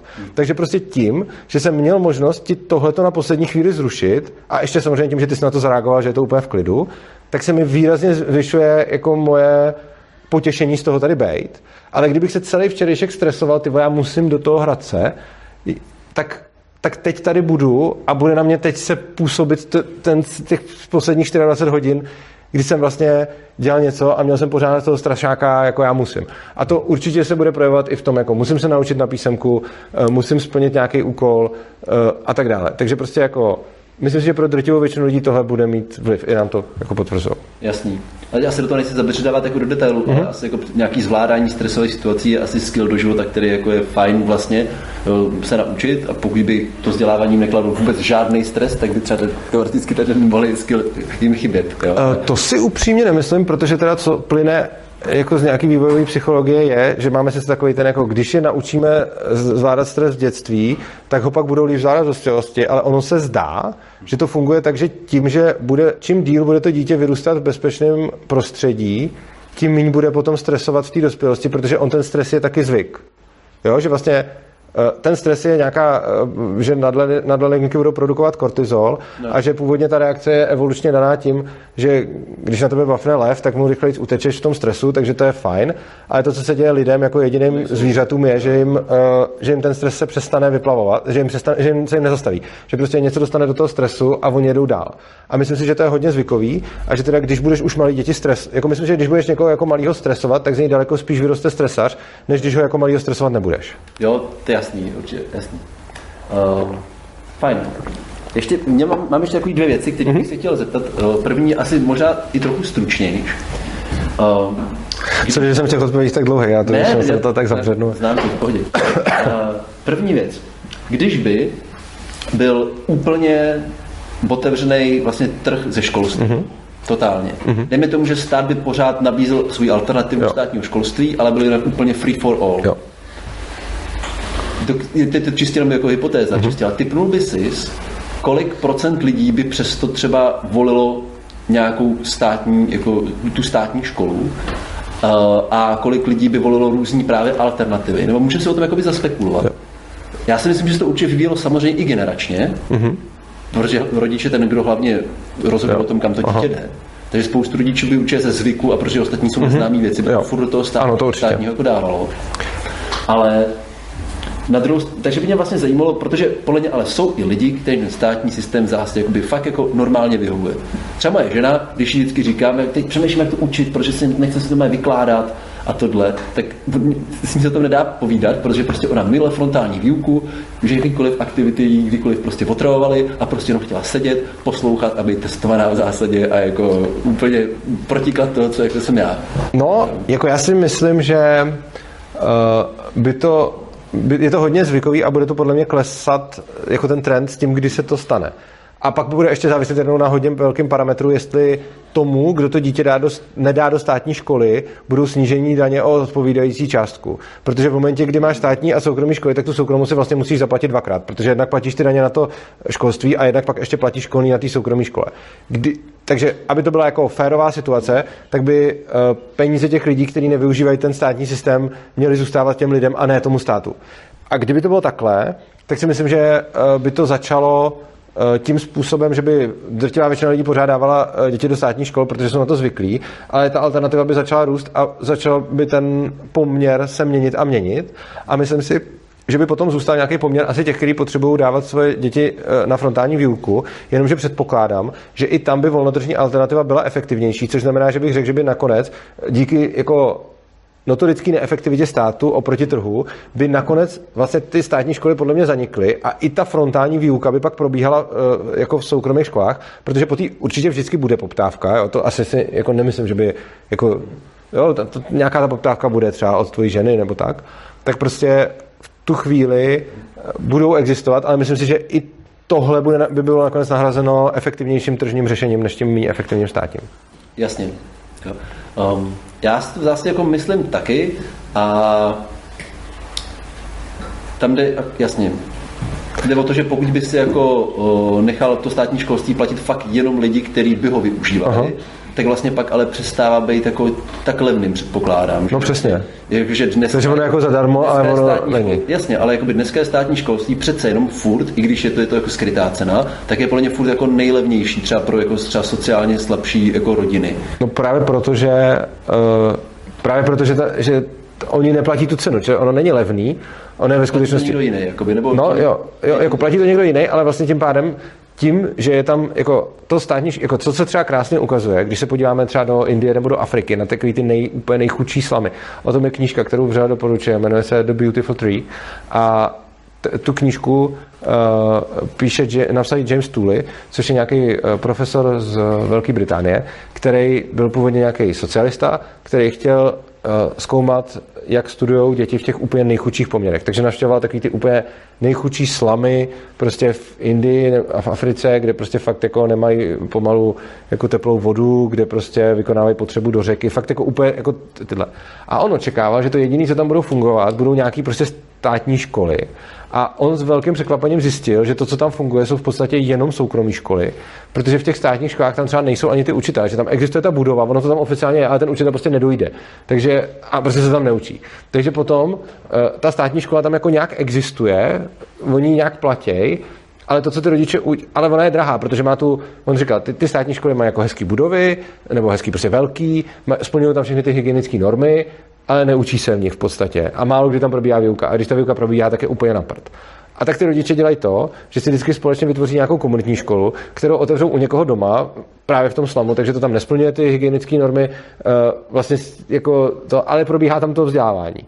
A tyhle ty školy jsou nakonec ve výsledku tak levný, že si je dovolí i ty lidi z těch nejchudších uh, částí světa. Takže potom si myslím, že vlastně uh, ten stát šíleně moc zvyšuje cenu školství tím, uh, že třeba říká, jaká má být světlá veška stropu, kolik tady smí být lidí, na, na kolik hajzlů a tak dále. A tohle to v podstatě šíleně zdražuje třeba jako cenu jako na tu budovu, protože já můžu vlastně to kvalitní vzdělávání poskytovat i třeba v budově, která neodpovídá těm standardům a ono by fakt stačilo prostě, aby ten strop byl o metr níž a najednou tady musíte mít o jako 30 lidí míň. To, to, to je prostě nesmysl, že jo. Rozumím. Takže Jo, to je to, když uh, se bavíme o slamech v rámci jako urbanizace, tak když dětskám pouštím uh, Kybera dokument právě z, že, z Nairobi ze slamu, tak uh, tam taky je hezky právě vidět jako fungování třetí komunitní školy ve, Jo, v místě, tak jo, kde aha. vůbec jako žádný jako státní zpráva nefunguje v zásadě a tak. No takže se vlastně ukazuje, že i tam, jako to vlastně máš potvrzení úplně toho stejného jevu, o kterém jsem mluvil, že i tam, kde ty lidi vůbec nemají peníze, tak si stejně nějakým způsobem to vzdělávání pořešejí logicky. OK, dobře. A možná, aby jsme nebyli úplně dlouhý, pak když tak dotazy můžeme dát zvlášť, už potom nemusí být součástí videa. A já bych tak dal dotazy na video, ale... ale... tak, třeba vždycky se to dá mm-hmm. že střihnout. Tak mám ještě jeden dotaz. Um, Nedávno mě oslovila jedna studentka vysoké školy v Praze, že dělá diplomku na obecně téma objektivita ve výuce eh, předmětů, jako je politologie, politická geografie, geopolitika a podobně. Jo. A byl to jako zajímavý strukturovaný rozhovor. Mm-hmm. A uh, zajímalo by mě to téma, vlastně, co, co si o tom myslíš ty. První vlastně moje otázka je, a pro ní moje na ní byla taky, jestli vlastně objektivity vůbec lze dosáhnout a ať už na to odpovíš tak nebo tak, tak jak potom k podobným tématům, které jsou obtížný a třeba teďka děláme dlouhodobý projekt na konflikt na Blízkém východě, eh, tak jak k ním vlastně přistupovat? Já si myslím, že objektivity nelze dosáhnout. Mm-hmm. A ono toho nelze dosáhnout i jako v mnohem jiných předmětech, ale ještě zejména v nějakých jako takovýchhle jako politologii, historii a podobně. Protože už jenom to, jaký fakta ten člověk prezentuje, není objektivní. A i kdyby všechny fakta, které říkal, byly stoprocentně pravdivý, tak on musí si vybrat nějaký z těch všech. A ty budou mnohem víc patřit do toho narrativu toho člověka. Což znamená, že prostě já to třeba sám vidím, když si připravu, a na tohle to jsem jako, narazil jsem na, na problém, když si připravu svoje přednášky. Tak prostě připravu přednášku na nějaký téma, tak dělám nějaký výzkum, uh, spoustu si o tom čtu a teď jako, co dělám? Čtu si třeba nějakou studii a to, co mi dává smysl, čtu a pak mi tam třeba něco, nějaký kus nedává smysl, tak ten si dohledám. Že? jo. Jenže tohle už samo o sobě dělá tu neobjektivitu. I když vycházím jakoby z objektivních vědeckých faktů, tak potom já čtu vědeckou studii a jeden odstavec, líbí se mi, jako líbí se mi, souhlasím s ním, jo, OK, už jsem si to dohledal. Druhý, souhlasím s ním, a pak je tam třetí a říká si, hele, tohle je divný, prostě tohle odporuje tomu, co vím, tak si to jdu dohledat. A pak buď zjistím, že to třeba bylo myšleno jinak, nebo že je tam chyba a tak. A i tohle vlastně znamená, že já budu daleko spíš obje, objevovat chyby tam, kde s tím nesouhlasím, než tam, kde s tím souhlasím. A už tohle to bude dělat tu neobjektivitu. A i když se budu snažit jako udělat co nejobjektivnější přednášku, tak to nedám. A moje cesta, co s tím, je se o to prostě nesnažit, ale deklarovat ten názor, který člověk má. To je přesně to, co jsem vlastně tehdy já taky vyjádřil. Úplně otevřeně říct nějaký svůj bias a, Jo, přesně tak. a snažit se vědomě ho vyvažovat Jo. třeba. Takže prostě třeba lidi mi někdy napíšou, hele Urzo, ty tvoje přednášky a debaty nejsou nějak objektivní. A já jim na to říkám, oni nemají být objektivní.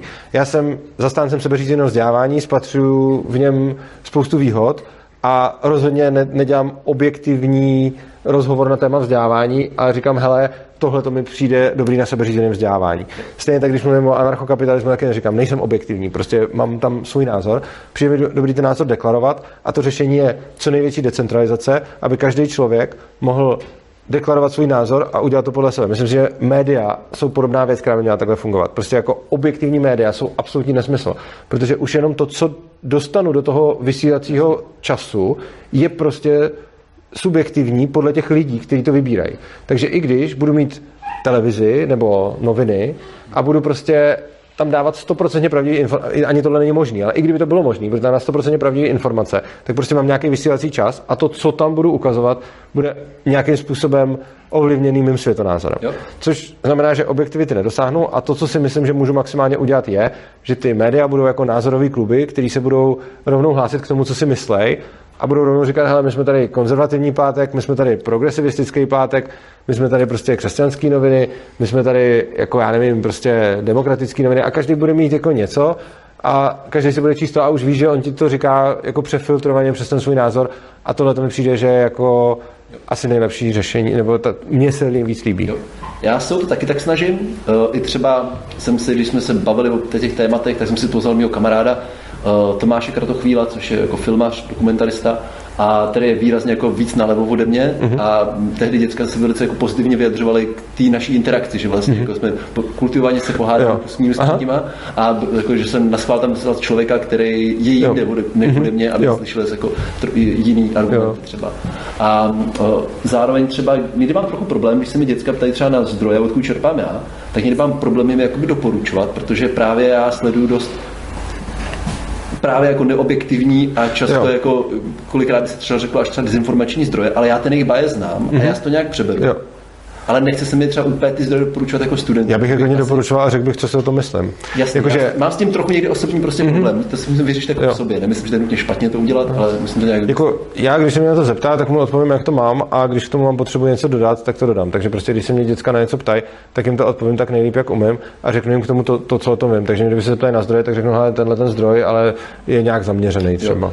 U mých třeba maturantů, co prostě vedu ve třetím, čtvrtém ročníku potom děcka, tak tam bych s tím asi takový problém už neměl. Ale teď si na to ptal třeba v prváku někdo a tam ještě s dětskami neumím pracovat a popravdě řečeno nejsem, tu chvilku jsem si nebyl jistý a to je můj problém. Kdyby to dítě přišlo, ten student přišel domů a tam řekl, pan učitel prostě se dívá na tady ten web a beru to jako informační zdroj, tak si, No, Nejsem si jistý, že ještě máme spolu vybudovaný natolik ten vztah mm-hmm. a že jako chápeme, jako, že on třeba chápe, jak já pracuji, aby to... Já bych třeba neřešil, jestli je v prváku nebo ve čtvrtáku mě ten věk fakt, jako já bych to řekl každému asi stejně. Spíš ten ale, čas, to spolu jako jo. máme už natrávený a jak jako a tam, pracujeme. Jako vidím, že prostě, a to nějak to nesoudím, ale prostě, že máš to, že si tu potřebuješ krejt nějakou svoji pozici, ať už z hlediska právního dopadu nebo z hlediska dopadu u rodičů. E, jako moje cesta je, že to nedělám, takže vlastně jim říkám, na férovku to, co vím, s tím, že to může nějakým způsobem vyděsit rodiče, nebo že si o mě budou myslet, že jsem debil, nebo uh, že prostě budu nést nějaký právní důsledky, ale pro mě asi tenhle ten přístup, nějaká autenticita je důležitější než ty následky, což neříkám jako takhle to má být, jenom já to takhle mám, takže, takže k tomu takhle přistupuji. To pro mě taky a jako já poprvé řečeno taky je to takový jedno, co uh-huh. ať už vedení školy nebo rodiče, s tím o tolik mě nejde. Spíš to byl nějaký můj osobní problém, který jsem musel vyřešit, jako uh-huh. egem nejsem si vlastně jistý, proč mi to vadilo, ale jsem hodně sympatický, že to tak mluvíš. vlastně vadilo, tak jsem se uh-huh. nad tím zamyslel, to divný, že mi to vadí, proč mi to vlastně vadí. A sám to ještě nějak jako tady to sobě přebírám. Jako mně se tady na vaší škole líbí, že už jsi vlastně druhý, který řekl jako, je mi nějak jedno, co na to vedení, protože si pamatuju, eh, když jsem eh, tvoje kolegyně pozvala na nějaký, že jsem někde mluvil o ANKAPu v rámci základu společenských věd, eh, tak já jsem jim tam právě říkal, že často mě do školy vůbec nepozvou, že mě chtějí ty studenti a že třeba překecají občankáře, ale pak to zatrhne vedení. A ta učitelka tam tak seděla a říkala, no já jsem to vyřešila, takže jsem se vedení na to neptala, prostě jsem tě jsem pozval sama. A, to já jsem se jako zeptal, protože mě přijde jako fair hlásit jako akci ve škole. Jo, ale že to máte tak jako tady hozený tímhle tím, tímhle tím způsobem, že asi máte velkou autonomii jako učitele tady. Jo, jako rozhodně cítím... Mi to přijde, aspoň jak jsem mluvil i s těma kolegama. velice silně. Jako samozřejmě nic není jako úplně ideální a občas nějaké věci mě jakoby naštvou, ale snažím se jako no. se vážit toho, protože vím, že nikdy, nikde nic není ideální, stoprocentně, a vím, jaký jsou ostatní možnosti a ostatní podmínky, tak jsem moc rád, že jsme, jsem učím zrovna tady, protože. Uh, věřím, že minimálně třeba jako z hradeckých gimplů, tady ten pocit bych si myslím, ten tý svobody, který tady cítím, bych asi jinde neměl. Ale to no. říkám, ne, ne, neučil jsem jinde. A pak, pak třeba ten ježek je ještě úplně level jinde. To si tam si děláš, ale, co chceš a prostě to, že tam máš nějakou ředitelku nebo zřizovatelku, tak ona ti nemůže do toho, co si děláš, kecat víc než prostě prvňáček. Uh, takže jako tam tu svobodu máš, máme všichni stejnou. Dobře. Hele, rozumím. Asi díky. Je něco, co, by jsem tě, co jsem tě nezeptal a chtěl bys říct, nebo zakončit tu naší část něčím svým? Já jsem hrozně zvědavý na to, jestli se mě na něco uh, budu ptát děcka, takže... Uh, Dobře. Bych... Můžete nás obou, tak pojďme dát část vašim dotazy. Mm-hmm. Uh, mě hodně zajímalo, jak věškovi funguje a jestli vůbec se tam objevují nějaký deviační prvky, jako je šikana, fyzický násilí, dílování drog jo. a tak dále. A jestli vlastně vy o tom vůbec máte povědomí. Jo. Uh, to jsou dobré otázky. Skvělý na tom je, že uh, máme určitě povědomí, protože jsme součástí toho kolektivu. Ne jako učitel, ale jsem součástí těch děcek, takže mi řeknou to tež, co řeknou kámošovi. Uh, co se týče, postupně, když vezmu ty jevy, já, já nerad nazývám jako deviantní jevy, ale prostě beru jako nějaký jevy. Mm, šikana. Šikana se v věžku nevyskytuje a v podobných typech škol se vyskytuje šikana naprosto minimálně, je to jako hodně vzácný prvek, protože ono to má víc důvodů. Uh, jeden důvod, ke kterému dochází právě ten uh, psycholog Peter Gray, který uh, studoval tu Sudbury, on tam uh, to vystudoval jako absolvent, pak se stal tím psychologem a potom dělá spoustu prací právě na téma toho, jak to funguje v té škole. Tak ten právě došel k tomu, že ta šikana je pravděpodobně hodně dána věkovou segregací, Protože když dáte všechny 13 letý všechny 14 letý všechny 15 letý do těch tříd, tak oni se tam budou vyskytovat nějaký třeba, který budou jako ty šprti, pak nějaký, který budou třeba slabší nebo jiný a to budou cíletý šikany. Uh, nicméně, když ty děti uh, nebudete segregovat věkově, tak třeba ty fyzicky slabší si budou hrát hry s, prostě s mladšíma a naopak třeba uh, ty fyzicky silnější budou se staršíma, takže se tam tolik nebude eh, dít ta šikana, jako když ty lidi tam prostě naženete. Další věc, kterou si myslím, je, že to, že nemusí tam být, jakože ta šikana je podle mě jev, který, jako když ty lidi zavřete do té třídy a oni tam spolu musí být, když se nemají rádi, tak to potom bude vyvolávat víc konfliktů, než když prostě ty lidi, co se nemají rádi, se drží od sebe.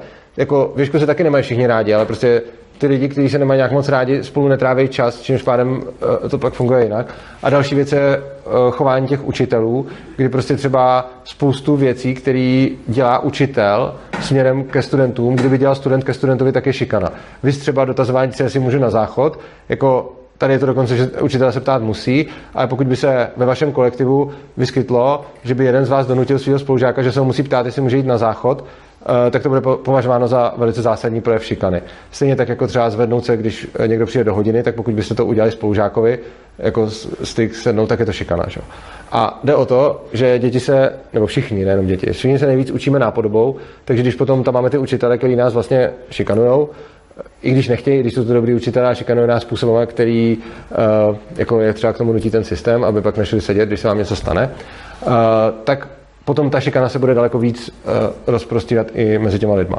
A další je, v kterého jsem si já sám všimnul věšku. Uh, byl jsem, nebo nebyl jsem, byl jsem věšku v době, kdy se tam stalo něco, co kdyby se dělo opakovaně, bych už za šikanu označil. Stalo se to jednorázově. A to, co se stalo, bylo, že za mnou potom přišel ten člověk, ne ten, který mu se to stalo, i když ten vlastně taky, ale ten člověk, který to udělal. A přišel mi říct, že mu v tom není dobře. My věšku totiž netrestáme. Nikdo tam nedostane žádný trest za nic. Cokoliv uděláte, řešíme tak, že se o tom bavíme. Nikdy jsme nikoho nepotrestali. Výsledek teda je, že tam panuje nějaká vzájemná důvěra, takže ten člověk, který udělal něco jako hodně nepříjemného svýmu spolužákovi, tak potom vyhledal mě a řekl, hele, já jsem to udělal a není mi dobře v tom, že jsem to udělal. A teď se cítím blbě a povídali jsme si o tom. A ono se to potom už dál neopakovalo. A myslím si, že kdyby se tohle to opakovalo, tak by to mohla být šikana. Nebo já bych to, jako kdyby se to opakovalo, tak bych to za šikanu označil. Takhle to beru jako ojedinělý nějaký, nějaký incident. A přijde mi, že tohle je hodně důležitý, že tím, že jako jsme součástí toho kolektivu, tak tam společně řešíme ty věci, takže potom tím, že tam nepanují ty tresty, tak pak se můžou snadno jako k něčemu jako jako přiznat v vozovkách, ale on to ani nebere jako přiznání, on to bere jako cítím se špatně a jdu se svěřit kámošovi, že, že mi v tom není dobře. Takže to je šikana. Jaký byly ty další jevy? Dělování drog. Jo. Uh, drogy jsou záležitost, kterou zase jako nevnímám to tak, že drogy jsou špatný. Vnímám to tak, že drogy jsou substance, které prostě lidi můžou užívat k různým záměrům, které můžou být jako různý a hlavně si myslím, a je to i naše nějaká filozofie, že prostě e, braní drog je každýho soukromá věc, takže to nijak nesoudím a nehodnotím, prostě ať si každý dělá, co chce. A přijde mi jeden zásadní efekt ohledně braní drog. My třeba, když jsme na lyžáku byli na Gimplu, tak jsme se tam nutně potřebovali ožrat, takže jsme tam propašovali ten chlast a potom jsme se tam vždycky ožrali někde na těch pokojích a když tam někdo třeba už se dostal do stavu, kdy byl moc ožralý a blil, eh, tak ten hlavní jako point byl hlavně, že to nesmí dozvědět učitel. Eh, v momentě, kdy jako učitel trestáte ty, kdo užívají návykové látky, tak se stane to, že ty návykové látky budou užívat za vašimi zády. V, cože, jo, v momentě, kdy jako učitel se k návykovým látkám stavíte neutrálně, což znamená, jako neříkáte, je to špatný, neříkáte, je to dobrý. Já třeba mám věšku lekci o drogách, kde se o nich učíme. Učíme se o nich jako ne jako, hele, tohle je špatný, ani tohle to dělejte, ale učíme se o nich, hele, jsou to takovéhle substance, eh, mají takovéhle efekty, eh, můžu vám s tím pomoct, můžu vám takhle ublížit, eh, mají tyhle ty rizika a řešíme prostě jako spoustu, spoustu jako informací a faktů o tom. A potom v momentě, kdy já teda nebudu dětskám říkat, jako nesmíte brát drogy, nebo dokonce budete potrestáni, když budete brát drogy, ale můj přístup je, je vaše svoboda, jaký látky si budete do těla vpravovat, tak v momentě, kdy se potom stane nějaký problém, tak zase za mnou můžou dojít a říct mi, hele, máme tenhle ten problém a třeba potřebuju s ním pomoct. A k tomu je potřeba ten, ten nerestriktivní přístup.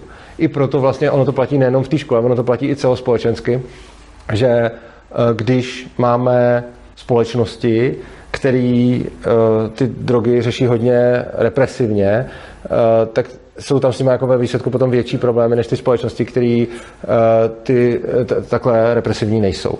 I třeba, když vidíme alkoholovou prohibici, která byla ve Spojených státech, tak tam vlastně během té prohibice vzrostla dokonce míra uh, alkoholiků, jo, takže je, je to vlastně, že, že ta represe Eh, k ničemu nefunguje. Takže já osobně drogy nepovažuji za eh, deviantní ani negativní jevy, nepovažuji je ani za pozitivní jevy, považuji je prostě za nějaký jako jev. Mimochodem, eh, já mám studovaný výchovný poradenství a tady dělám vždycky vánoční workshopy právě jako na harm reduction, jako mm-hmm. drogovou tematiku. Jo. Já jsem konopí, psychedelika minulý jo. rok a Aha. letos budu dělat drogy, co koupíte na náměstí. Takže jo, to no, no, no, tak to je přesně tohle to vlastně dělám na těch svých lekcích, že vždycky každou lekci zasvětíme nějaký jedný látce, pak občas opakujeme lekci bezpečného užívání a pak se třeba hodně věnujeme uh, jako mixování drog, že prostě no, jak to kom, jak, jak, prostě, že některé kombinace jsou nebezpečné, protože to lidi taky nenapadne.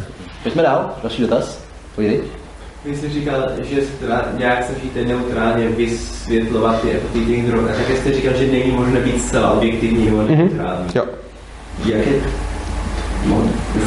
No, já určitě nebudu, určitě nebudu ohledně těch drog objektivní, protože stoprocentně uh, budu třeba jako některé ty drogy vnímat líp než některý jiný.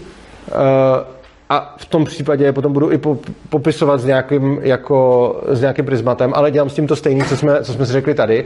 Takže většinou uh, na začátku té lekce řeknu, co si o té droze myslím, nebo jaký k ní mám vztah a potom o ní mluvím. Takže jako vlastně vždycky, když začne ta lekce o nějaký konkrétní látce, tak řeknu, hele, můj názor na tu látku je takový a takový, a potom říkám to, co považuji za objektivní fakta o té látce.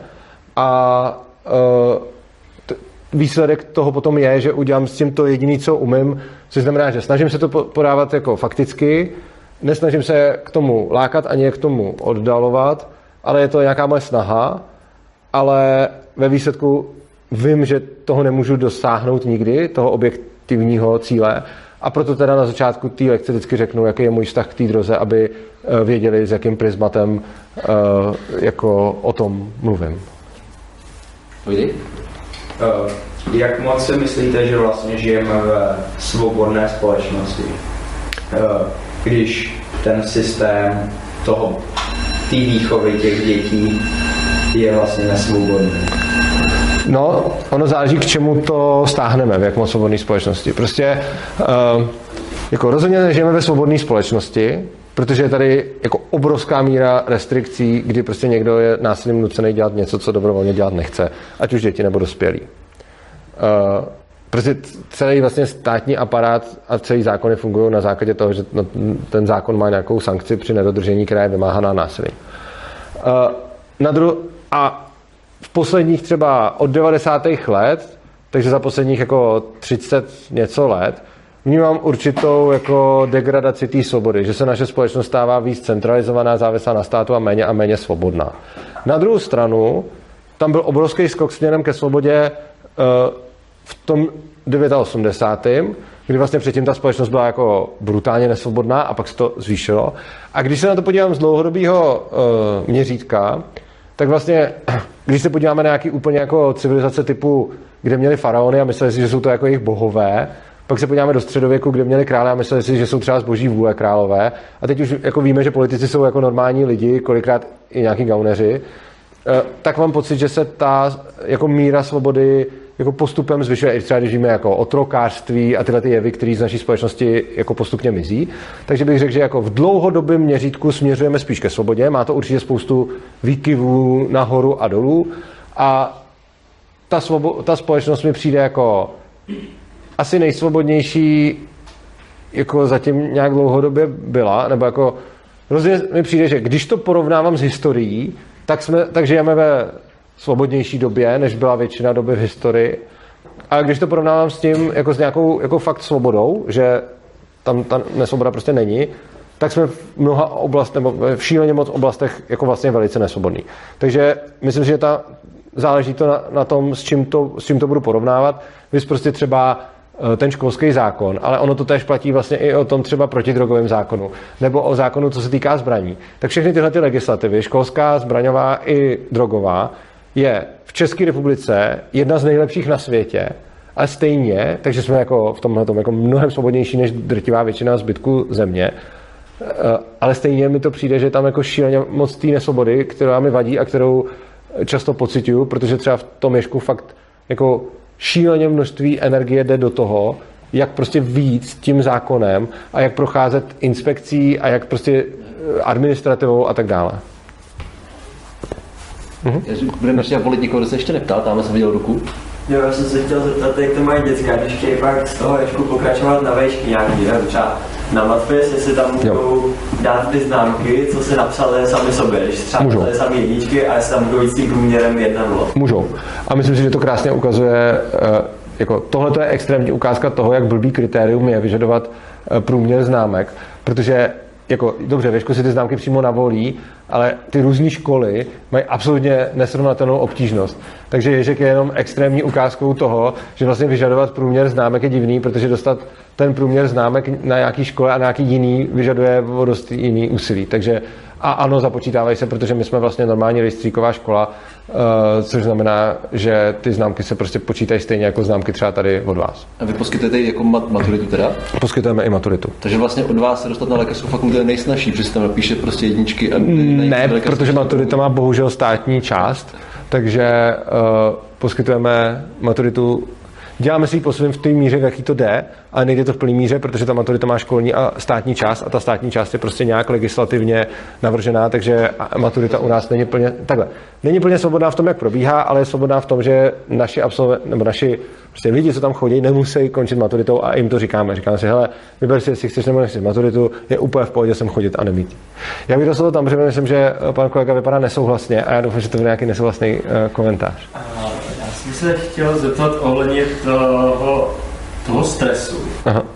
Já jako rozhodně nějaký přehnaný stres není vůbec dobrý, ale když bych to vzal třeba na sebe, uh-huh. tak mě nějaká určitá míra stresu pomáhá. Třeba vím, že zítra mám mít nějaký prezentovat nějaký projekt ze Zomáku a víš, že když tady budu mít ten uh, drobný stres, nebo no, řekněme tomu stres, takže mě to donutí, až se teď vrátím, tak si to tomu sednout, mm-hmm. vlastně to projít, opravit si to, abych na to šel, že jsem víceméně jako nějak připravený.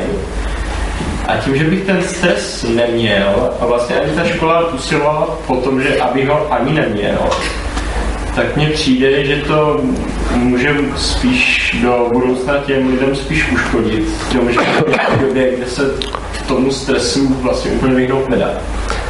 No, uh, jako je otázka. Tam je spousta takových jako, jako to, co říkáte, nerozporuju, ale máte tam spoustu předpokladů, který si podle mě ani neuvědomujete. První věc je, že cílem je udělat projekt na ten zemák. Proč ho vlastně děláte a proč potřebujete dělat něco, k čemu potřebujete stres, abyste ho vůbec udělal? Protože kdyby cílem nebylo udělat projekt na zemák, ale něco, co vás baví, tak k tomu ten stres vůbec nebudete potřebovat. A potom, když říkáte, v životě se stresu vyhnout nedá, jako já si sám za sebe myslím, že docela dá. Uh, já třeba sám za sebe stres téměř nepocituju a uh, když jsem ho před uh, jako nějakou dobu pocítil, tak jsem musel vůbec jako řešit, co je to sakra za emoci, protože ji tak neznám. A pak jsem po ještě konzultaci s kamarádkou došel, že jsem cítil uh, na chvíli stres. Uh, troufám si tvrdit, že stres jako krom nějakých jako třeba fyzických situací, kde se třeba leknu nebo se něco takového stane, uh, jako reálně moc nezažívám. A myslím si, že je to daný tím, že dělám věci, které mě baví a ne věci, které musím dělat. A je to tak, že jsem si nastavil život, takže dělám věci, které mě baví, které chci dělat, takže nepotřebuji míru stresu k tomu, abych je šel dělat, ale spíš naopak. Já se ráno zbudím a mám tolik činností, které chci dělat, že si mezi nimi nemůžu vybrat. A tím pádem tu, kterou nechci dělat, prostě od, od ženu na jako x tou kolej a už se k ní nikdy nedostanu a prostě dropuju ty, které nechci dělat. Protože stejně to, do čeho se mi jako šíleně moc chce, je tolik, že to ani nestíhám všechno udělat. Takže vlastně nevidím moc důvod, proč dělat věci, které dělat nechci. Občas jako nenaučil jsem se ještě v životě dělat 100% času jenom to, co mě baví, ale počítal jsem si to a věnuju asi jedno, maximálně 2% svého celkového času věcem, který dělat nechci. Uh, a ještě bych to rád dal jako snižoval a pracuji na tom. A ty cesty se hledat dají. Takže vlastně máte pravdu, že pokud cílem je dělat něco, co vlastně dělat nechcete, tak stres může být užitečným nástrojem k tomu, abyste toho dosáhl. Ale myslím si, že minimálně pro mě lepší a funkčnější strategií je zařídit si život tak, abych v něm nemusel dělat věci, které dělat nechci a abych v něm dělal jenom věci, které mě baví a do kterých se mi chce a pak teda nepotřebuji ani ten stres. A pokud třeba chceš být diplomat nebo jako dělat něco podobného typu, tak prostě si to si nevybereš. Tam jako chceš dělat diplomaci, to by tě bavilo, ale jako to je nějak nadefinovaná práce, která hod nějaký ten stres prostě bude přinášet.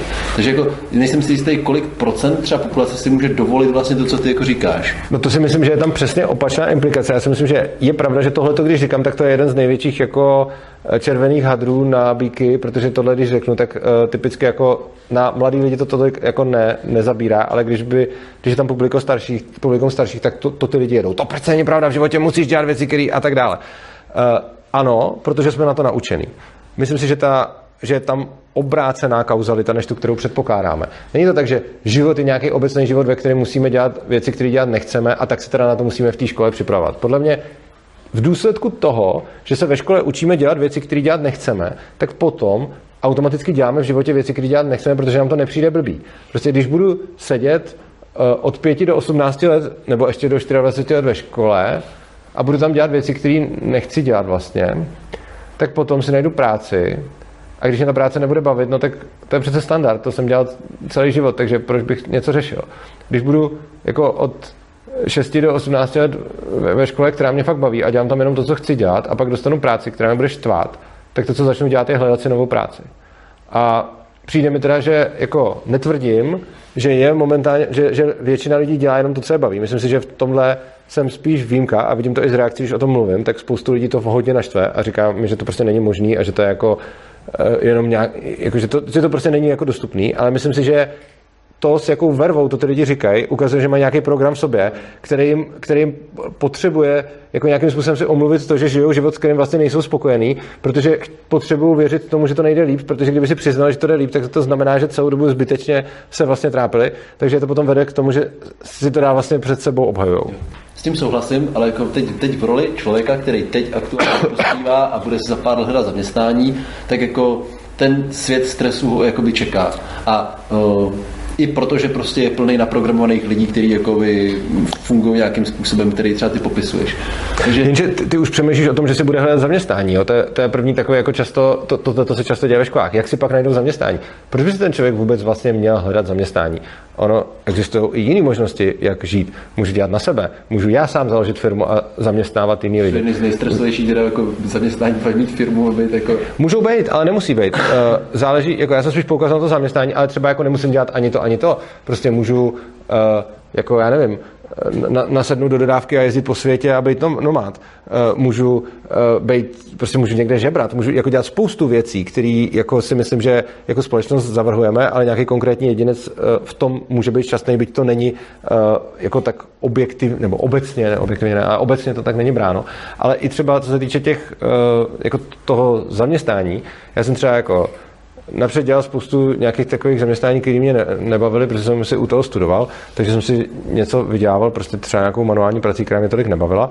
A věděl jsem, že to mám jako dočasný, než se, než se naučím třeba programovat. A pak jsem si říkal, jo, budu ten podnikatel, ten nejlepší. Založil jsem si softwarovou firmu a pak jsem zjistil, že přesně to, co nechci dělat, je podnikání, protože přesně jak říkáš, protože najednou jsem si říkal, ty já chci programovat a ne zaměstnávat lidi. Takže jsem to potom dropnul a šel jsem se nechat zaměstnat, tam jsem byl spokojenější, ale potom vlastně dělat sám na sebe, kde nikoho nezaměstnávám, ani mě nikdo nezaměstnává, mi přináší vlastně ve výsledku jako nejméně stresu. Takže a není taky jako náhodou, že uh, mezi absolventama podobných škol je mnohem větší procento lidí, kteří uh, dělají sami na sebe, nebo i podnikatelů, než zaměstnanců. Já s tím souhlasím a myslím si, že to je jako nějaký dlouhodobý proces a když prostě budeš dlouhodobě produkovat postupně lidi tohohle typu, takže se to časem promítne třeba i jakoby na tom trhu práce, nebo že budou i zaměstnavatele, kdy, pro který pracovat třeba ano. nebude takovým stresujícím. Souhlasím. Tak, tak pojď tam, dotaz? Opa, tak, eh, pan... Tam se přihlásí někdo vzadu. Ale nevím, kdo byl první. můžeš prosím, začni. Uh, se tam předtím hovořil o tom, jako, že společnost postupně směřuje k nějaký větší svobodě. A chci se zeptat, jak to definujete jako nějakou, mm, řekněme, jako absolutní svobodu, který bychom jako měli směřovat? No, jako to je hodně zapeklitá otázka a já se budu soustředit jenom na tu vnější svobodu, protože pak máme ještě nějakou vnitřní svobodu.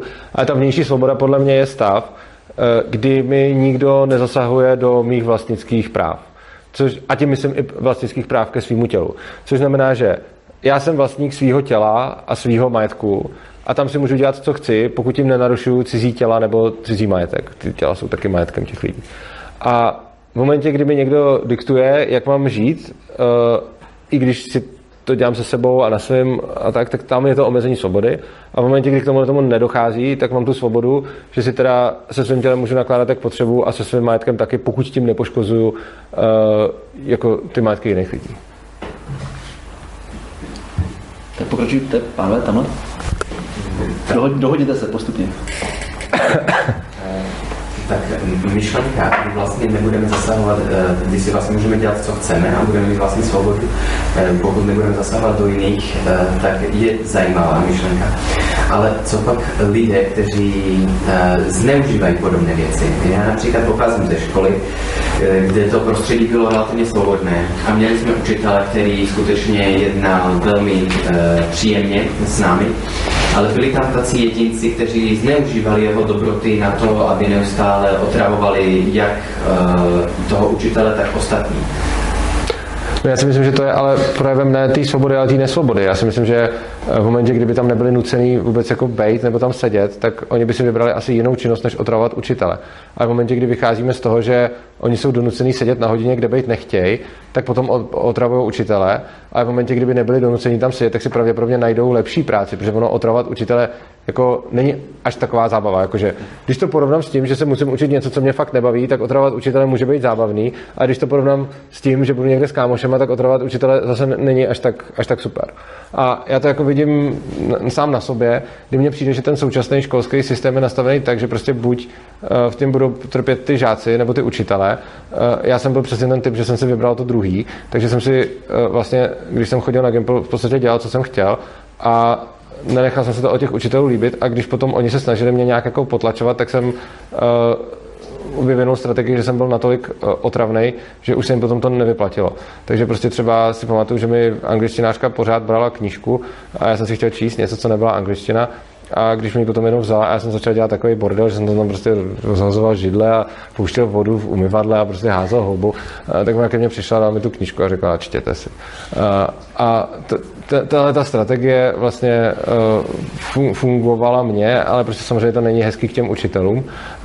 A prostě bohužel, když je ten systém nastavený takhle, tak prostě buď trpí ten žák nebo trpí ten učitel, ale v momentě, kdy je tam ta svoboda, Eh, tak se ta situace, která by se do toho dostala, řeší tím, že prostě jeden z nich odejde a tím tu situaci ukončí. Takže prostě já kdybych někde, jako třeba mě nikdy na lekcích děcka jako nedělali nějaký bordel a když si představím, že bych tam byl na té lekci a oni by dělali něco takového, že by jako zneužívali mý dobroty nebo něco, já bych to asi nebral ani jako zneužívání, tak když mi tam prostě nebylo dobře, tak tam odejdu a nechám je tam samotný. A, uh, ale ono to není třeba, protože oni sami, když se to začne nudit, tak odejdou oni, takže potom mám tu lekci a stane se mi, že prostě jako třeba někdo se v půlce zvedne a jde pryč. A to je podle mě přesně ten moment, kdy u mě se zvedne a jde pryč a kdyby tam být musel, uh, tak to třeba napadne po mně hodit zmuchaný papír nebo tak. A v momentě, když bych byl teda v takovém prostředí a nevyhovovalo by mi to, tak ukončím tu situaci. Což mimochodem eh, volba ukončit situaci je podle mě taky jedno, jedno z hodně zásadních jako eh, důsledků té svobody. A je to taky něco, na co věšku hodně dbáme, aby eh, prostě všichni měli možnost ukončit to, co se jim nelíbí, ať už je to vztah, lekce a podobně, protože ty lekce jsou dobrovolné nejenom pro děti, ale jsou dobrovolné i pro nás dospěláky, takže stejně jako to dítě nemusí přijít na lekci, tak já nemusím mít tu lekci. Adame? Tak ještě ty diplomací, jak jsem říkal, tak řekněme, že bych rád vyjednával něco a udržoval lidi a takové věci, všechno mě to tam baví, ale řekněme, že se nechci naučit ten jazyk, ne, nejde mi to strašně, mě to nebaví. Musím to udělat a asi to pro mě bude stres. To nevím. Jako myslím si, že podle toho, jak moc chcete dělat tu věc, kterou chcete dělat, a zase, když si to vezmete jako musím to mít, tak nebudete moc vymýšlet jiný cesty a dáte se do toho stresu. Když jste mi to říkal, tak já, jak já vůbec nevím, jako nic o diplomaci, jo, to, a hlavně bych jich nikdy nechtěl dělat. Ale už jak jste mi to říkal, tak mi tam naskočila myšlenka a neříkám, že to bude to řešení, ale to první, co mě napadlo, dobře, chci dělat diplomaci a nechci umět ten jazyk, no tak si tam budu schánět nějaký překladatele třeba. Což jako neříkám, že tohle by bylo řešení a že bych byl stejně dobrý diplomat, kdybych si s ním mohl povídat sám a když to budu dělat přes překladatele, to netvrdím. Ale je to taky to, co mě tady napadlo za půl sekundy.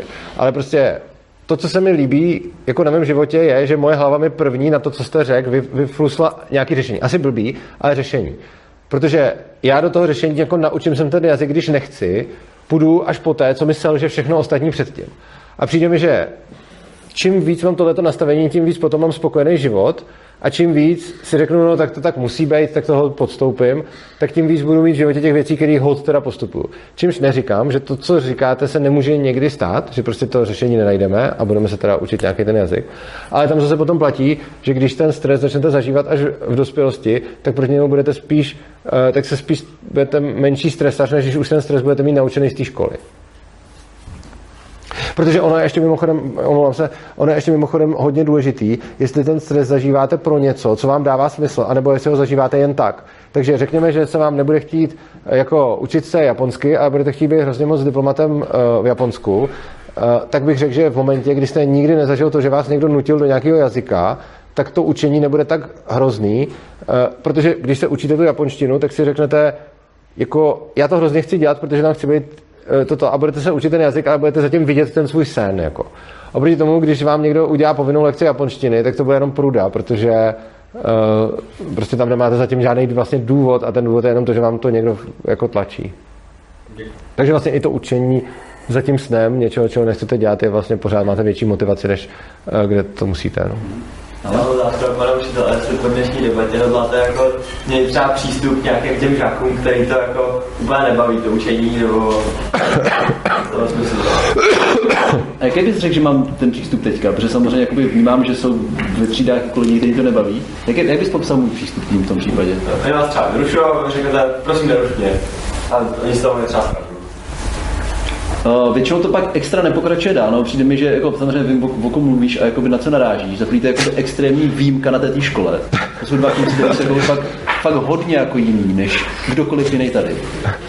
A stejně bych řekl, že nemám tušení, jaký jsou v jiných hodinách, ale stejně si myslím, že to u mě nepřekračuje nějakou velkou míru. Že, že kdyby to pokračovalo do nějaké jako větší míry, musel bych to řešit nějak drastičtěji. A jako by jsem na to zvyklý prostě ze základky, nějakým způsobem jako dostat mm, kázní v té hodině kam, kam prostě potřebuju ideálně samozřejmě něco jako nejméně jako drastickýma prostředkama. Vlastně je super, že tohle říká, ne, pardon, já jsem šel na končit 10. Přijde super, že tohle říkáte, protože to podle mě hodně vnáší do té vaší otázky učitel versus systém. Vy vzhledem k tomu, k jakým se systému, tak musíte přistoupit k drastičtějším řešením. Já vzhledem k tomu, k jakým jsem systému, tak se vůbec s tím problémem nepotkám. A další věc je, že mm, o, jak, jak jste říkal, že jsou o hodně jiný než všichni ostatní, Eh, mně se šíleně líbí na Ježku, že spousta lidí je tam přesně takovýhle, že jsou hodně jiný než všichni ostatní. A jsou tam často děcka, který prostě na jiné škole byli něco jako tyhle ty dva kluci, ale třeba tak extrémně, že už se tam ani neudrželi a potom přišli do Ježka. A takže my tam máme v podstatě jako sbírku lidí, kterým by se spousta standardních učitelů říkalo, že jsou problémoví a přesto ty vztahy, které tam mezi sebou máme, jsou vlastně na skvělé úrovni a to jako hezky ukazuje, že ta dobrovolnost jako funguje i tam, kde ten člověk je jako v úzkách problémový a, a to, tak pak se tam dostane a to prostředí jako samo o sobě dělá šíleně moc. Já souhlasím a že tady ideálně to jsou kluci, kteří by vůbec jako neplně neměli už být ve škole, měli dávno jako žít jiný život, kde by byli šťastnější oni a asi třeba jako i já. No, ale tím, že prostě jak je to nastavený, tak jako do té školy musí, nebo nemusí, já můžu psát absence, nebo ale z nějakých tam prostě stejně chodí. Uh, Nejsem si jistý, jako, a to mě zajímalo třeba, jak si myslíš, že bych to jako měl řešit jakoby dál, protože si nemyslím, že jako v těch hodinách jsou tak rušivý, že by ty hodiny jako rozhazovaly úplně pro všechny ostatní. To si taky nemyslím, ale občas prostě když to vezmu i k jiným učitelům, třeba na chemii, tak tam jako do těch hodin zasahují zásadně a zase je tak o to učitel, jak to s tím vypořádá, že jo. No, tak, ale dokud prostě to bude tak, že stačí tady jako jednou jim říct a ještě poměrně slušně a klidně nemusíme ani zvyšovat hlas a říct prostě, ať to sklidněji nechají, Tak je to zase jako o tom vztahu těch klubů s tím učitelem. No, tak to prostě, a zatím to asi teda měnit jako nebudu. Častěji třeba navrhnu, jestli nechtějí jít pryč možná, to bych mohl udělat. Mimochodem teď na sobě po- pozoruju jednu zajímavou věc. Když jsem dřív učil na tom Gimplu, kde jsem učil, což byl klasický Gimpl, kam ty děti chodit museli, tak kdybych slyšel tohle, tak moje první emoce, která mi tam naskočila dřív, je Ježíš Maria, to, to bude nepříjemný. A když to slyším teď, tak já si úplně říkám, tyjo, ty, jakože ty, ty by mě zajímá jako, a chtěl bych to vidět. A vlastně vůbec mi to nedělá ten stres, protože vlastně a je to hodně přesně, jak si říká, zase je to k tomu systém učitel, že vlastně tím, že jsem přešel jako stejný učitel z jednoho systému do druhého a slyším tuhle tu story, tak dřív, kdybych slyšel tuhle tu story, tak si říkám, ježiš, to bude náročná hodina.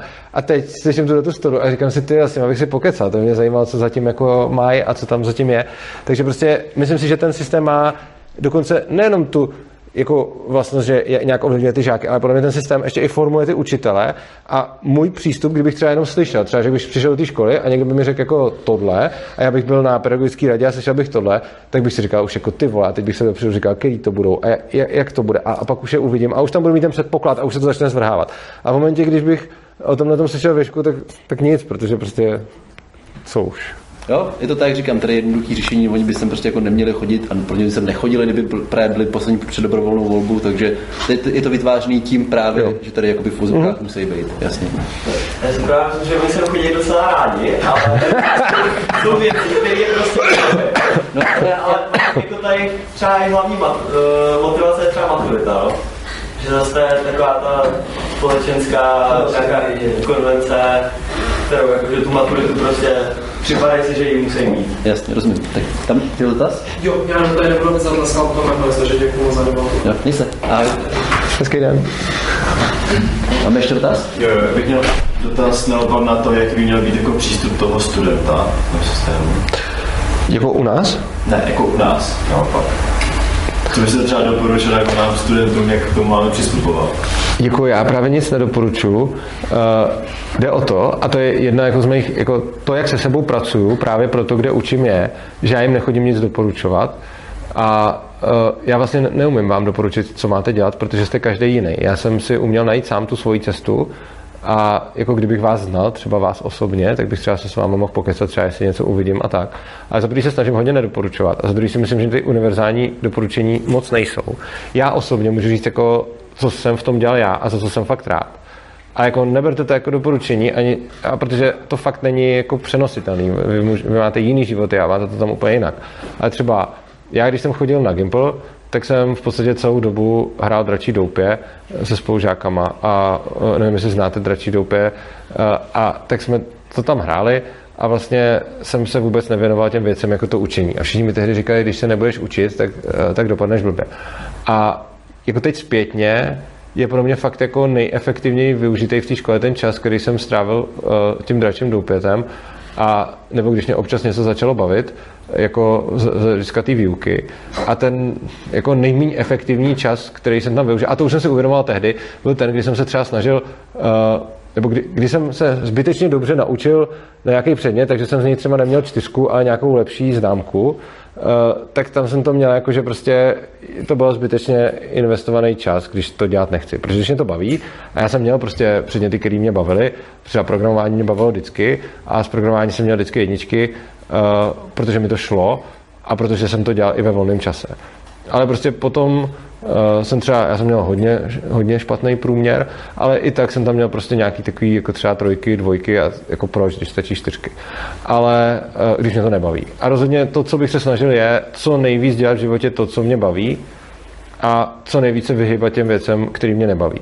Bohužel, když jste jako v klasické škole a máte třeba nějaký klasický rodiče, tak na vás bude působeno spousta tlaku a bude spousta následků za to, že nebudete dělat to, co vás nebaví a pak je potřeba si rozmyslet, jestli to za ty následky stojí nebo nestojí. Protože jako i to, co děláme ve věžku, má zase jiné následky, protože jsme tak moc jako mimo legislativu, že si jako umím představit, že třeba si půjdu sednout nebo skončím s podmínkou. A je to něco, co jako postupuju, protože věřím tomu, co dělám a připadá mi to, připadá mi to jako dobrá věc a nechci to ze strachu nedělat. Jsem byl ještě tak, že podobný přístup k tomu učení má i ten, no, měl i ten Daniel Stach, myslím, že se jmenuje, jak dělá ten Hyde Park na ČTčku, že jako jsem teďka jsem slyšel nějaký rozhovor a on říkal, že taky to paměťový učení, že mu přišlo úplně jako cestní, tak jako těm učitelům se to prostě nenaučil a nenapsal tam nic do těch testů a na druhou stranu nějaký to učení nějakých těch systémů a jak to funguje, tak to právě se naučil dobře a snažil se to pochopit a z toho pak zase jako ty lepší známky a tím jako průměroval ty trojky a Tohle záleží, co koho baví, protože třeba někoho zase může bavit to paměťové učení a nebude ho bavit učení systému. Já to mám spíš takhle, že mě baví ty systémy a nebaví mě ta paměť. No. To paměťové učení je vlastně vůbec podle mě nejefektivnější způsob, jak se učit, jestliže chcete jít na právo nebo na medicínu. Jo, uh, souhlasím, protože třeba já si pamatuju, že když jsem chodil na matfis, tak jsem měl kamarádku, která chodila na medicínu a u nás prostě jako všechno jsme se učili odvozovat, že jo, a vždycky jako, nic, jako ten základ je nic si, jako jsme na matfizu, přece si to nebudeme pamatovat, tak si to odvodíme. A ta kamarádka z té medicíny mi říkala, že jim přímo tam řek, že jim tam přímo řek vyučující, že jim tam napsal jako tři vzorečky. Jeden byl jako a se rovná B krát C, druhý byl B se rovná C lomeno A, nebo prostě, aby to vyšlo prostě jako ty tři, že si to, že si to vždycky vyjádříte to, to jedno písmenko. A řekl, no tady jsou ty tři vzorečky. A někdo se přihlásil a říká, že to je jako jeden. A on říká, no jsme na medicíně, přece si to nebudeme odvozovat, když si to můžeme zapamatovat. A jako jsou některé školy, kde prostě jsou lidi, kteří mají víc vytrénovanou paměť, a jsou školy, kde mají lidi víc vytrénovaný systém. Ta medicína a matfis jsou opačný extrémy, ale jako Tak možná poslední dotaz, ať pokud máme nějak časově dvou hodiny celý den. Je, jestli si myslíte, že školy jako třeba ta, se ujmou většinou? Uh, jako v současném systému se většinově neujmou. Uh, na druhou stranu výrazně jich přibývá. A není to úplně nový model. Ta nejstarší škola, která teď ještě, jako úplně nejstarší, kterou pak zavřeli, tu založili, myslím, v roce 1905 a zavřeli ji, protože jejího zakladatelé pak obvinili z atentátu, který on teda nespáchal, ale šel sedět, takže ta škola skončila. A další taková byla založena 1921 a je to Summerhill a ten existuje doteď, takže ta škola už má vlastně asi 102 let existence. A potom v 1968 vznikla ta Sudbury, od který vznikají další spousty těch škol po celém světě. Takže teď je, jako jenom v České republice už jich jsou nějaké desítky třeba a všude po světě jich budou určitě jako stovky, ne tisíce.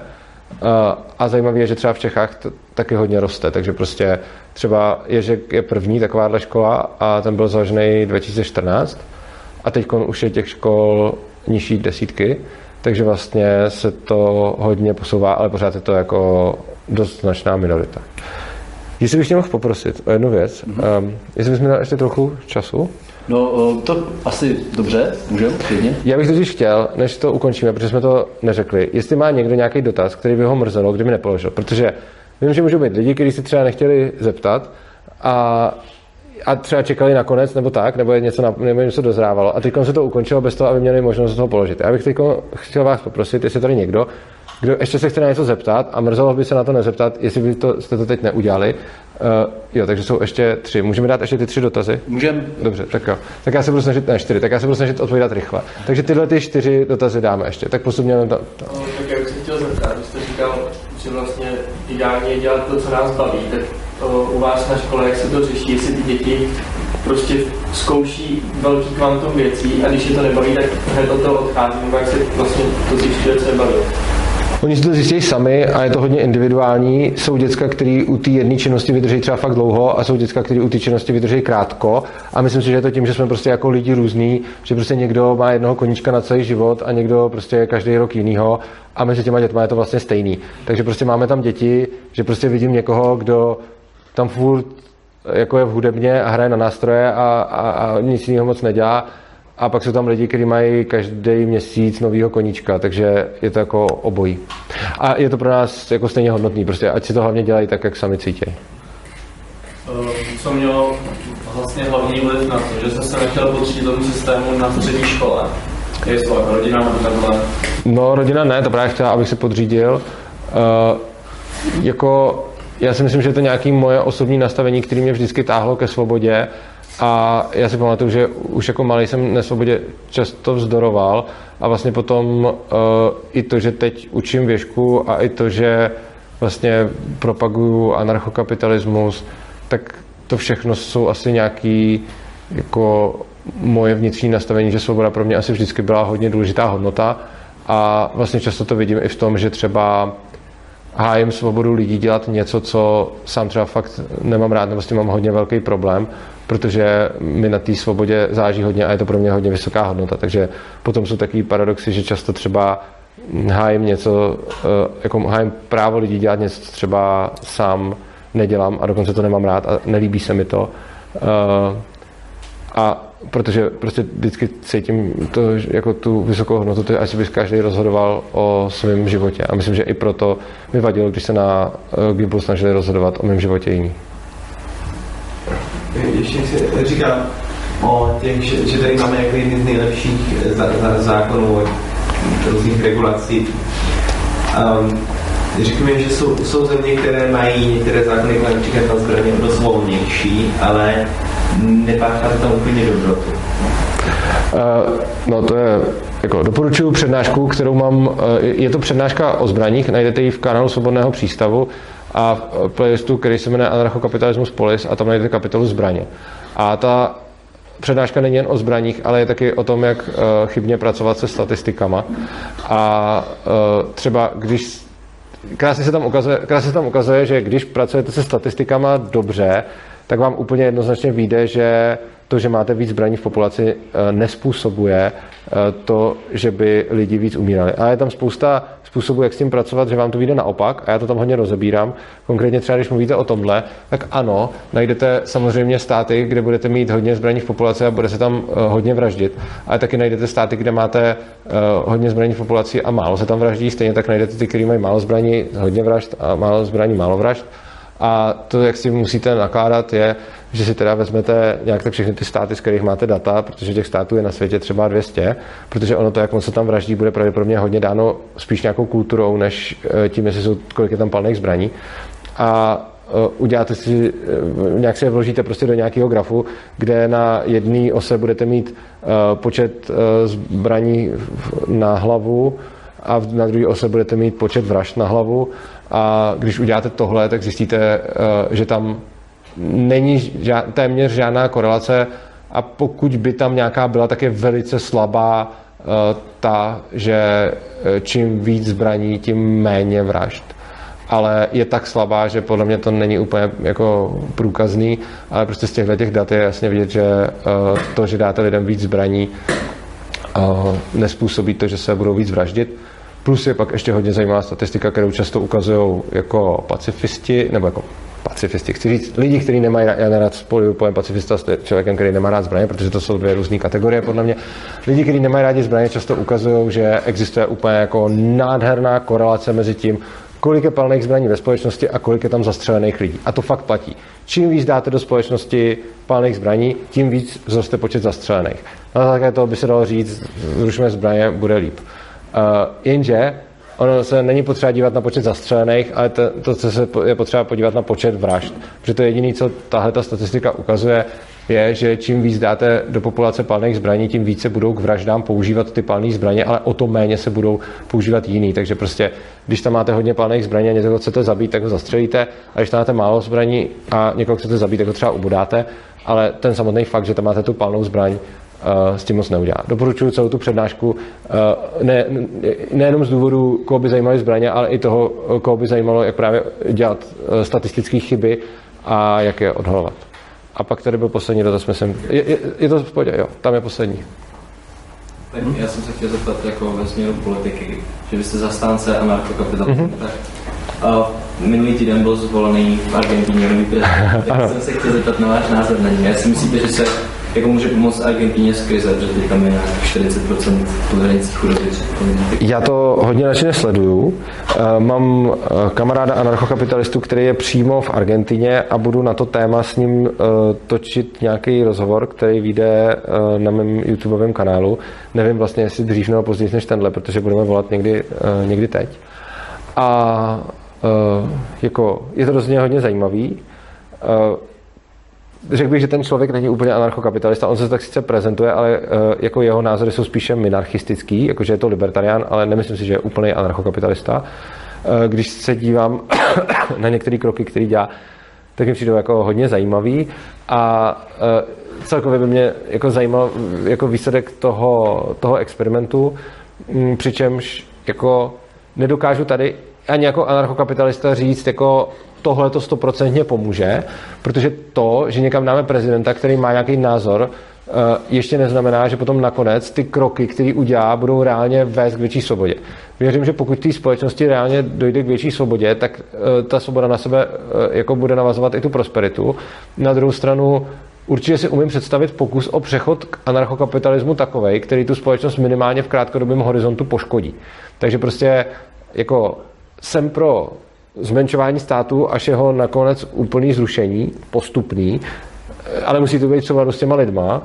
Kdybych teď tady jako zrušil stát, tak eh, to nebude fungovat, protože ty většinoví lidi ten stát potřebují a chtějí, eh, což znamená, že se ho zase, zase založí. A prostě nemyslím si, že jako to funkční řešení by bylo jako zítra nebo od nového roku třeba zrušíme důchodový systém, protože to by způsobilo jako obrovský chaos. A ve výsledku by to asi nevedlo k ničemu pěknému, stejně tak jako zrušení státu třeba ze dne na den. Takže jako rozhodně, jako myslím si, že v dlouhodobém horizontu jako anarchokapitalistická, anarchokapitalistická společnost bude mít lepší výsledky než společnost etatistická. Na druhou stranu lze určitě udělat přechod od státu k anarchii takovým způsobem, že v krátkodobém horizontu to způsobí problémy. A já rozhodně chci vidět, eh, co se v Argentině bude dít a docela se na to těším. Dobře.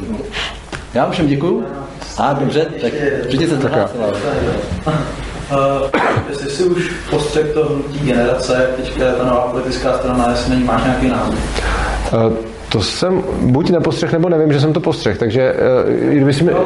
Je, jestli můžete... Ultima jeden, ten, Ještě jednou? ten její předseda, předseda byl teďka Ultima a to. Jo, ty mám rád, ale nesleduju úplně všechno, co vydá, takže to asi, asi nevím, no. Jo. OK, tak to, jsem, to, jsem, to se ke mně ještě nedoš, nedostalo. Jaký, jaký mladáci, ne? Hodně jsou. jsou, no.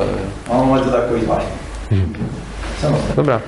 Eh, Já vám moc děkuji za ty skvělé dotazy. Mě hodně bavilo uh, zodpovídat vaše dotazy. Přišlo mi fakt, přišlo mi fakt dobrý. A taky děkuji, že jste sem přišli, i když máte dneska volno. A vlastně si cením toho, že vás tohle zajímá, i když uh, jste tady vůbec nemuseli být. Já taky a děkuji tobě, že jsi udělal čas a přijel. Já ti děkuji, že jsi mě pozval. Tak se mějte hezky. Ahoj.